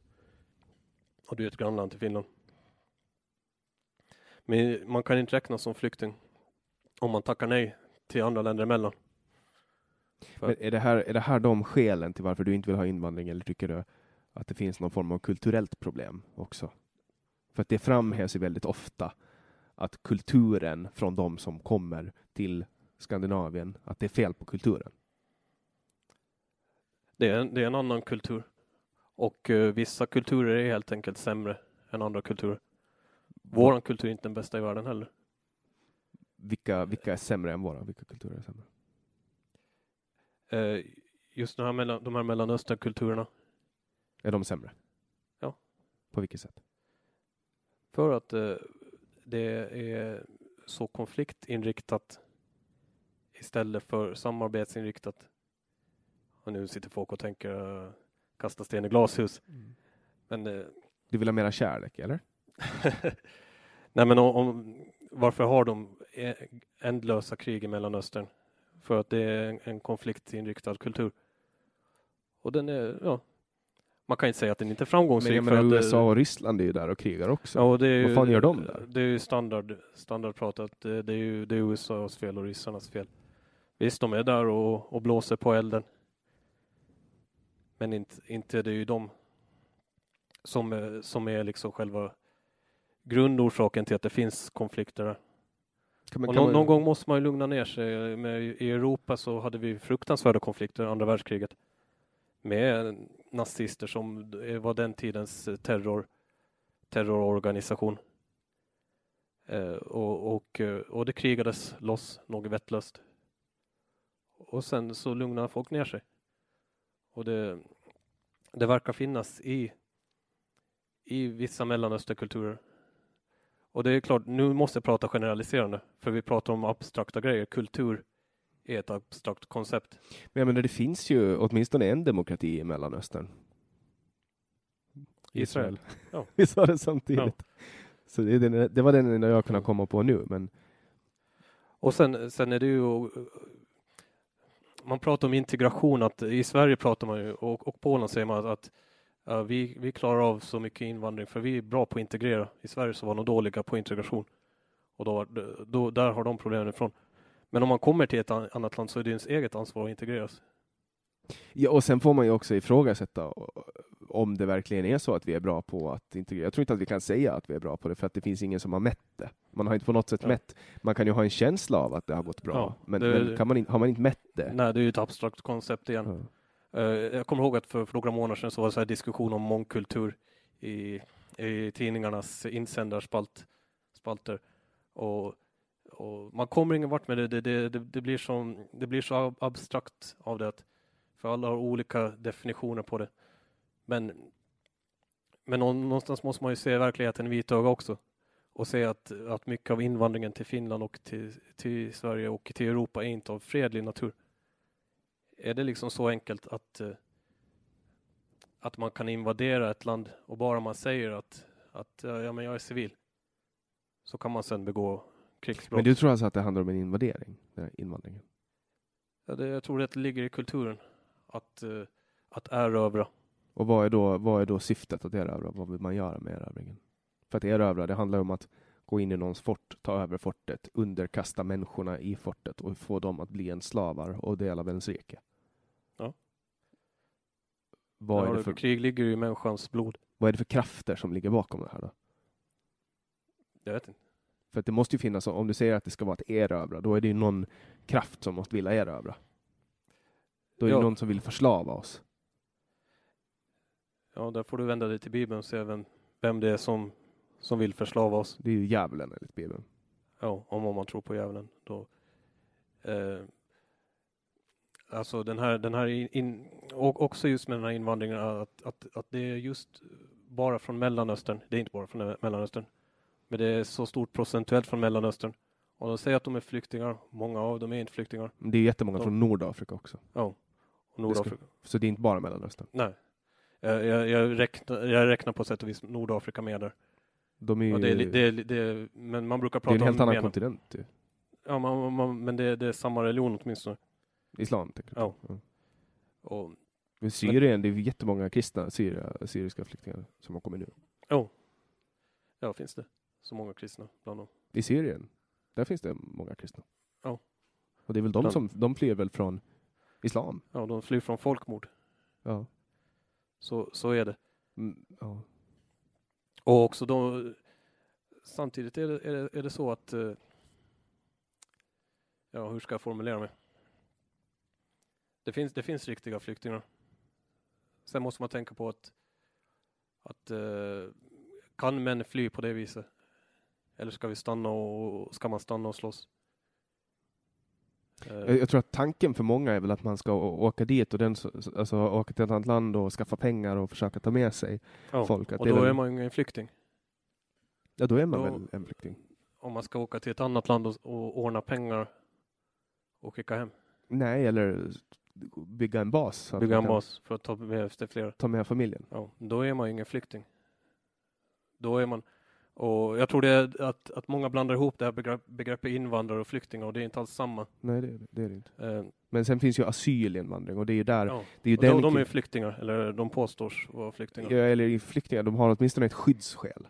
Om, om de får asyl, Ja. då har de ett, ett skyddsskäl. Ja. Och sen finns det ju också, nu har man ju gett amnesti åt, åt vissa också som inte kan ha ett skyddsskäl. Oj, som inte har bevisat att de har ett skyddsskäl.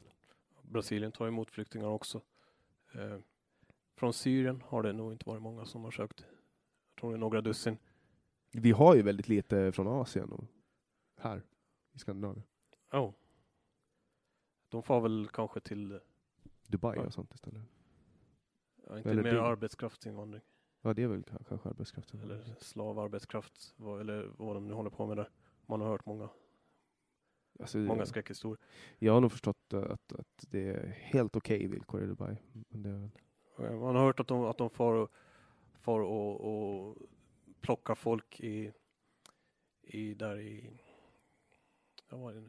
Indien åt det hållet. Så får de plocka, rekrytera folk. Sen när de kommer så blir de av med, av med passen, av med sina rättigheter och nu jobbar du som det, byggarbetare. det händer nog överallt. Det, alltså, gör, det gör det nog Det händer ju även i Sverige. Det, jag Ja. vet att det har hänt i Sverige. Och sen, sen är det ju folk som... Alltså, det var ju två stycken ålänningar som blev åtalade för det i alla fall. Här på Åland för ett antal år sedan. Ja, den här, jo, Så det, den är stor. Eh, I alla fall Brasilien tar emot flyktingar från Venezuela som f- flyr från, eh, från eh, kommunismen. Eh, och eh, där i media så lyfts det problematiken kring det också. Och då är det två länder som har väldigt eh, lika kultur, samma, samma språk i princip. Och så, så plus att Brasilien är säkert inte så enkelt för, för en flykting. I alla fall så, nå bara för en kuriosa historia. Eh, nej, strunt samma. Nej, berätta. Så de höll, apropå det här med gränser och stängda gränser och öppna gränser, så där höll Bra- Brasilien på, på och körde in långtradare med mat och förnödenheter till Venezuela. Tills eh, Venezuela stängde gränsen. Varför? Eh, Det är för mig helt oförståeligt. Man har ett folk som svälter och så nekar man dem. Ja, antagligen så var det för dålig propaganda. Mm. Eh, Men just med den här flykting, flyktinginvandringen, alltså den, den, den tar sig en, eh, en ofredlig natur. Eh, Jag och det tycker jag, eh, det har jag fått kritik att folk tycker att det är löjligt att jag skriver krigsbrott om sådana här gruppvåldtäkter. Eh, men kolla upp definitionen av krigsbrott. Våldtäkt är ofta ett, ett krigsbrott. Det handlar inte om, om sex, det handlar om, eh, om eh, makt och erövring. Och nu är det ju den mängden flyktingar som med fientlig avsikt som finns i Finland. Och jag pratar inte om alla naturligtvis. De, har, de, har, de är nog inte så, så många att de kan erövra Finland. Men eh, man måste se hur trenderna går. I Sverige pratas det om sånt där. Det, det var otänkbart för några år sedan. Bara att läsa folk prata om inbördeskrig. För att så långt är ju Sverige inte nu. Alltså det är ju inte ett inbördeskrig. Det krävs ju jättemycket. Och det är alltid, det är nästan alltid så att man, man hittar sanningen någonstans i mitten. Det är det. Eller så är det bara folk som är liksom eh, tänker för långt framåt. För jag tror att det är viktigt att man, att man tittar på trender. Okej, okay, där jag bor i Florianopolis. Det är en av Brasiliens mest fredliga städer. Eh, det är fortfarande 200 mord om året. Som är, hur länge tar det för Sverige att få 200 mord? Det tar ett bra tag, mm. kan jag tänka mig. Hur många mord är det i Sverige per år? Jag vet inte, men det är nog inte så särdeles många. Ett par dussin kanske. Ja, någonting sånt. Sen är det ju beroende på vad man, vad man kallar för mord och hur man statistik för. Det är väl det som är stora problemet också. Och sen har man ju också en, en, en paradox som uppstår med skjutningar. Det är ju att när man, oj, förlåt, när man mäter skjutningar, då är det ju ofta man säger att skjutningarna har gått ner. Många gånger har det att göra med att de som skjuter på varandra skjuter ihjäl varandra. Så att de, som, ja. Så att ja. då, de liksom de blir ju färre och färre för att de skjuter ihjäl varandra. Ja. Och då löser man ju, då blir problemet löst genom att de som skjuter skjuter ihjäl de som skjuter. Och då är ju, är ju fortfarande, man brukar ju prata om att någon går ut och gör en markering. Att en kriminell grupp börjar göra en sak och då blir det okej okay för den andra att göra det och så går det bara närmare och närmare. Det är ju lite samma med publiceringar. Att um, den första som publicerar en bild, den första svenska tidningen som publicerar en bild på en död kropp och sen kommer nästa och sen liksom så och så bara tänjer oh. man på gränserna. Oh. Och det är väl lite det som händer med gängkriminalitet också eh, och när man pratar om skjutnings och sprängningsstatistik. Jo, oh, så är det, så är det väl säkert.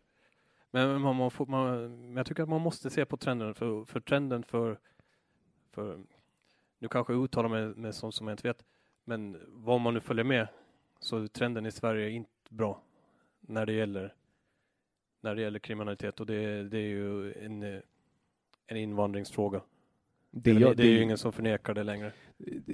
Stefan Löfven förnekar det ju. Ja, då, förstås, I en intervju för bara häromdagen så förnekar han det live i TV2. Ja. Uh, och, och sen, sen det, det, det jag vet med säkerhet är att det skrivs mer än någonsin om det. Ja, det gör det. Så det, det är det enda jag vet med säkerhet. Och sen vet jag ja. att det finns de som säger att det ökar och de som inte säger att det ökar. Uh, men, men det som är, tror jag, väsentligt är att människor känner sig otrygga. Ja, det är väl det. det, är väl det. Och människor ska ja. inte behöva känna sig Nej. otrygga, inte i ett välfärdssamhälle. Nej. Ute på savannen, ja, för där är man otrygg. Men, men här är det ju meningen att alla ska ha mat, husrum och, och, och basala grundläggande förutsättningar och ekonomiska medel att klara sig. Oh. Polisen, polisen behöver, jag, jag, tror inte att det är polis här på, här på Åland och i Finland så jag tror inte att polisen saknar resurser utan de gör nog sitt, eh, sitt jobb ganska bra med att ta, fram, ta, ta, fast, ta fast folk. Men sen kommer det till domstol och åklagarna gör sitt bra jobb bra. Men domarna är för lindriga när det gäller grova brott. Mm. Ja, sen, sen har vi också det att man anser att alltså skattebrott är värre än sexualvåld. Ja. Och det, det är i allmänhet ett, ganska stort eh, problem tycker jag. Ja, sen funderar vi på om vi, vi pratade tidigare om vi lever i en demokrati eller inte, men jag tror inte att det är folkets vilja. Att skattebrott ska vara värre än. Det är nog statens vilja. Det är nog statens vilja. Det... Som färgar mycket av hur, hur lagarna är skrivna.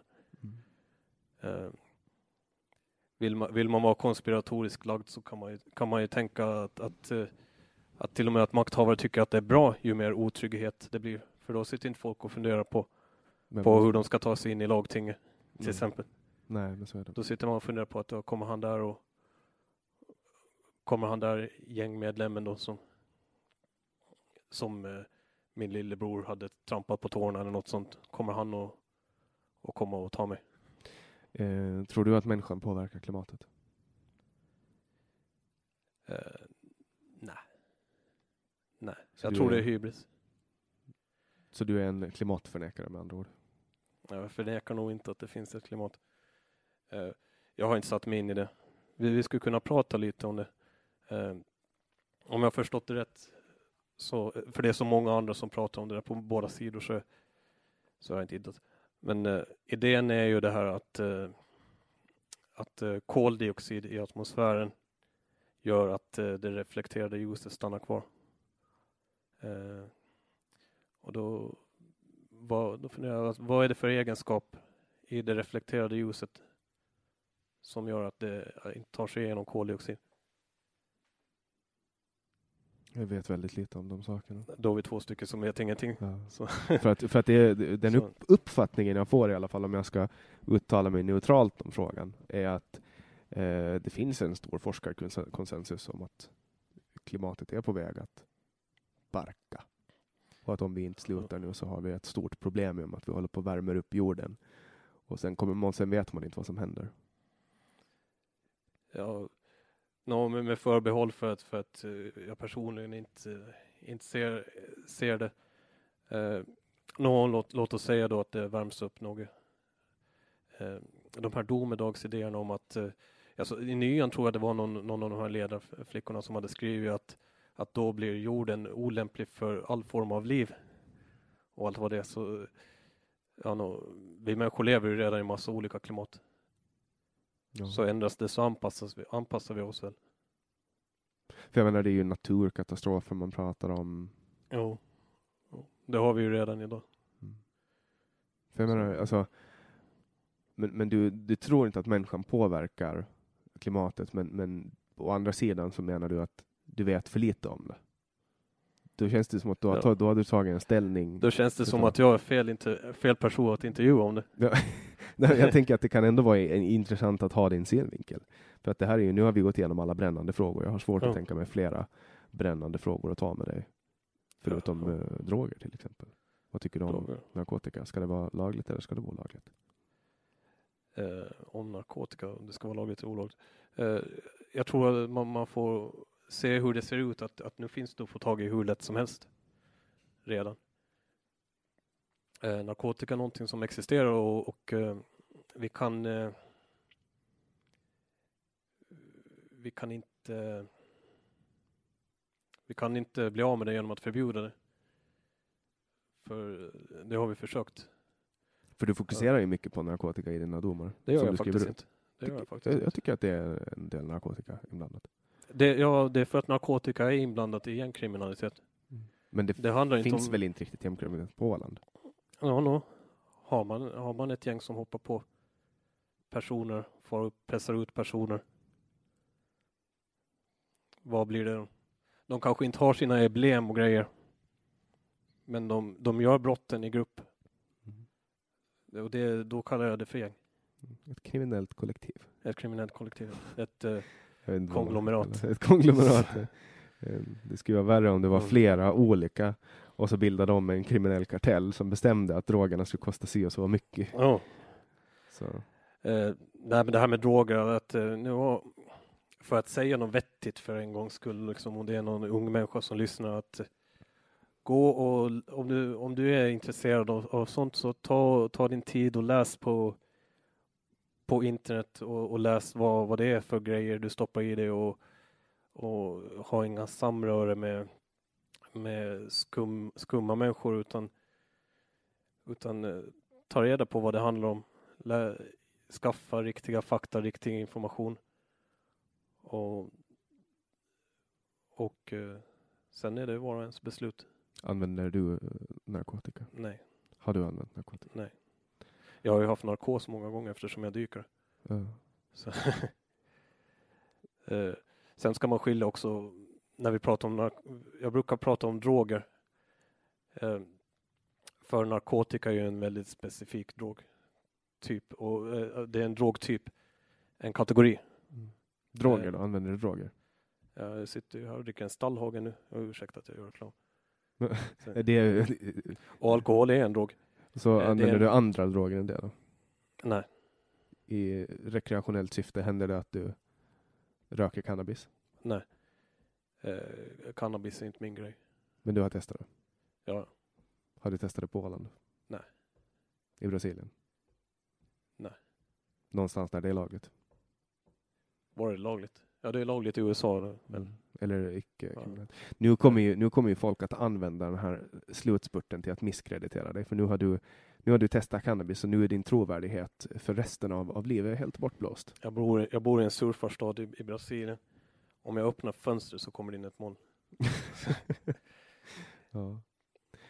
Ja, nu har vi, nu har faktiskt, nu har, nu har vi... Ska jag säga I didn't inhale, eller vad det heter? Ja, eller du kan säga att du höll andan. Jag, jag, var det så Bill Clinton sa? Jaha, det vet jag inte. Vad- Har har han varit i någon drogskandal? Han var i den där så kallade hetluften. För att han skulle ha rökt eh, cannabis. Och så sa han att jo, jo men jag andades inte in. Mhm. För jag menar, Obama har ju öppet sagt att han har rökt. Ja, cannabis. ja. Och det var ju, Det är väl Trump som fattas då, men han är en sån här tiototaler som, ja, han är som mig han. så det, Rör inte ens Ja. alkohol. nej. Så, Ja. Då, var, det inte, var det inte Trump som sa att han ville ha drogtester på, på presidentdebatterna? så, så, ja, det, han, är, han är ju en misstänksam person. Han har ju mycket med, han har ju många anledningar att vara misstänksam runt om, runt om sig. ja, det tror jag. Jag kan tänka mig att som där extremt rik att det Jag tror nog han har varit på många fester där det har plockats fram både det ena och det andra. Troligtvis när han har satt på någon porrstjärna någonstans. Ja, det har han sysslat med. Eh, speciellt med, med tanke på hur de säger att det var i USA på 80-talet. Med där. Men apropå det här med droger, att, att, eh, att man, man måste nog bara ta ansvar och, och, om man ska syssla med sånt. Och ja, cannabis det är ju ingenting, det är som att ta sig en pilsner, ska jag säga. Förutom att eh, en del människor som tar det tror att de ska dö.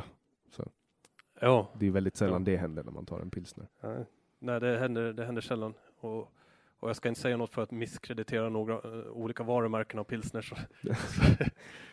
Eh, men sen eh, när jag bodde i São Paulo i Brasilien, Brasilien har ju stora problem med, med droger då.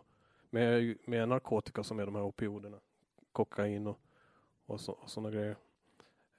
Och kriminaliteten har, har sitt, u- inte urspr- ursprung i det men så det finns människor där som, som lever på gatan och, och är helt totalt dehumaniserade på grund av, på grund av sitt beroende. Så, så ja, om man ska hålla på, sig, hålla på med droger, att håll, håll er åtminstone borta från det. De där som, som inte ger något bra. Det låter ju nästan som att du uppmuntrar. Ja, kan det vara. Gör vad ni vill, ingen bryr sig. Ja, så kan man säga. Det låter ju som en ganska eh, ganska platt syn. Nu sitter jag och kollar på färgtidtabellen.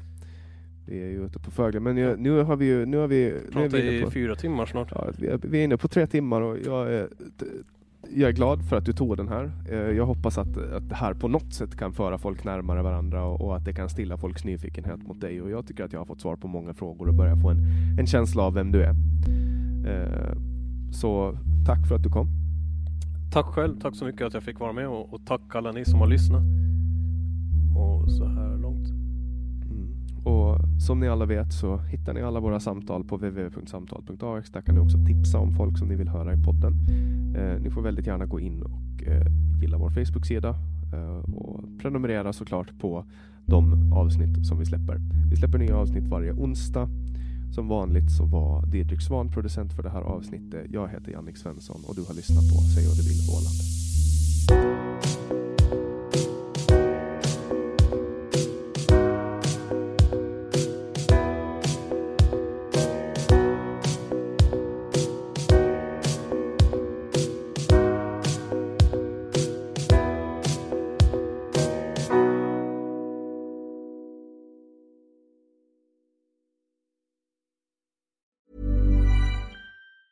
Planning for your next trip?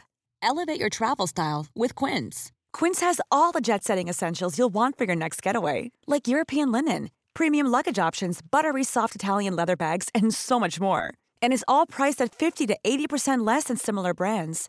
Plus, Quince only works with factories that use safe and ethical manufacturing practices. Pack your bags with high-quality essentials you'll be wearing for vacations to come with Quince. Go to quince.com slash pack for free shipping and 365-day returns.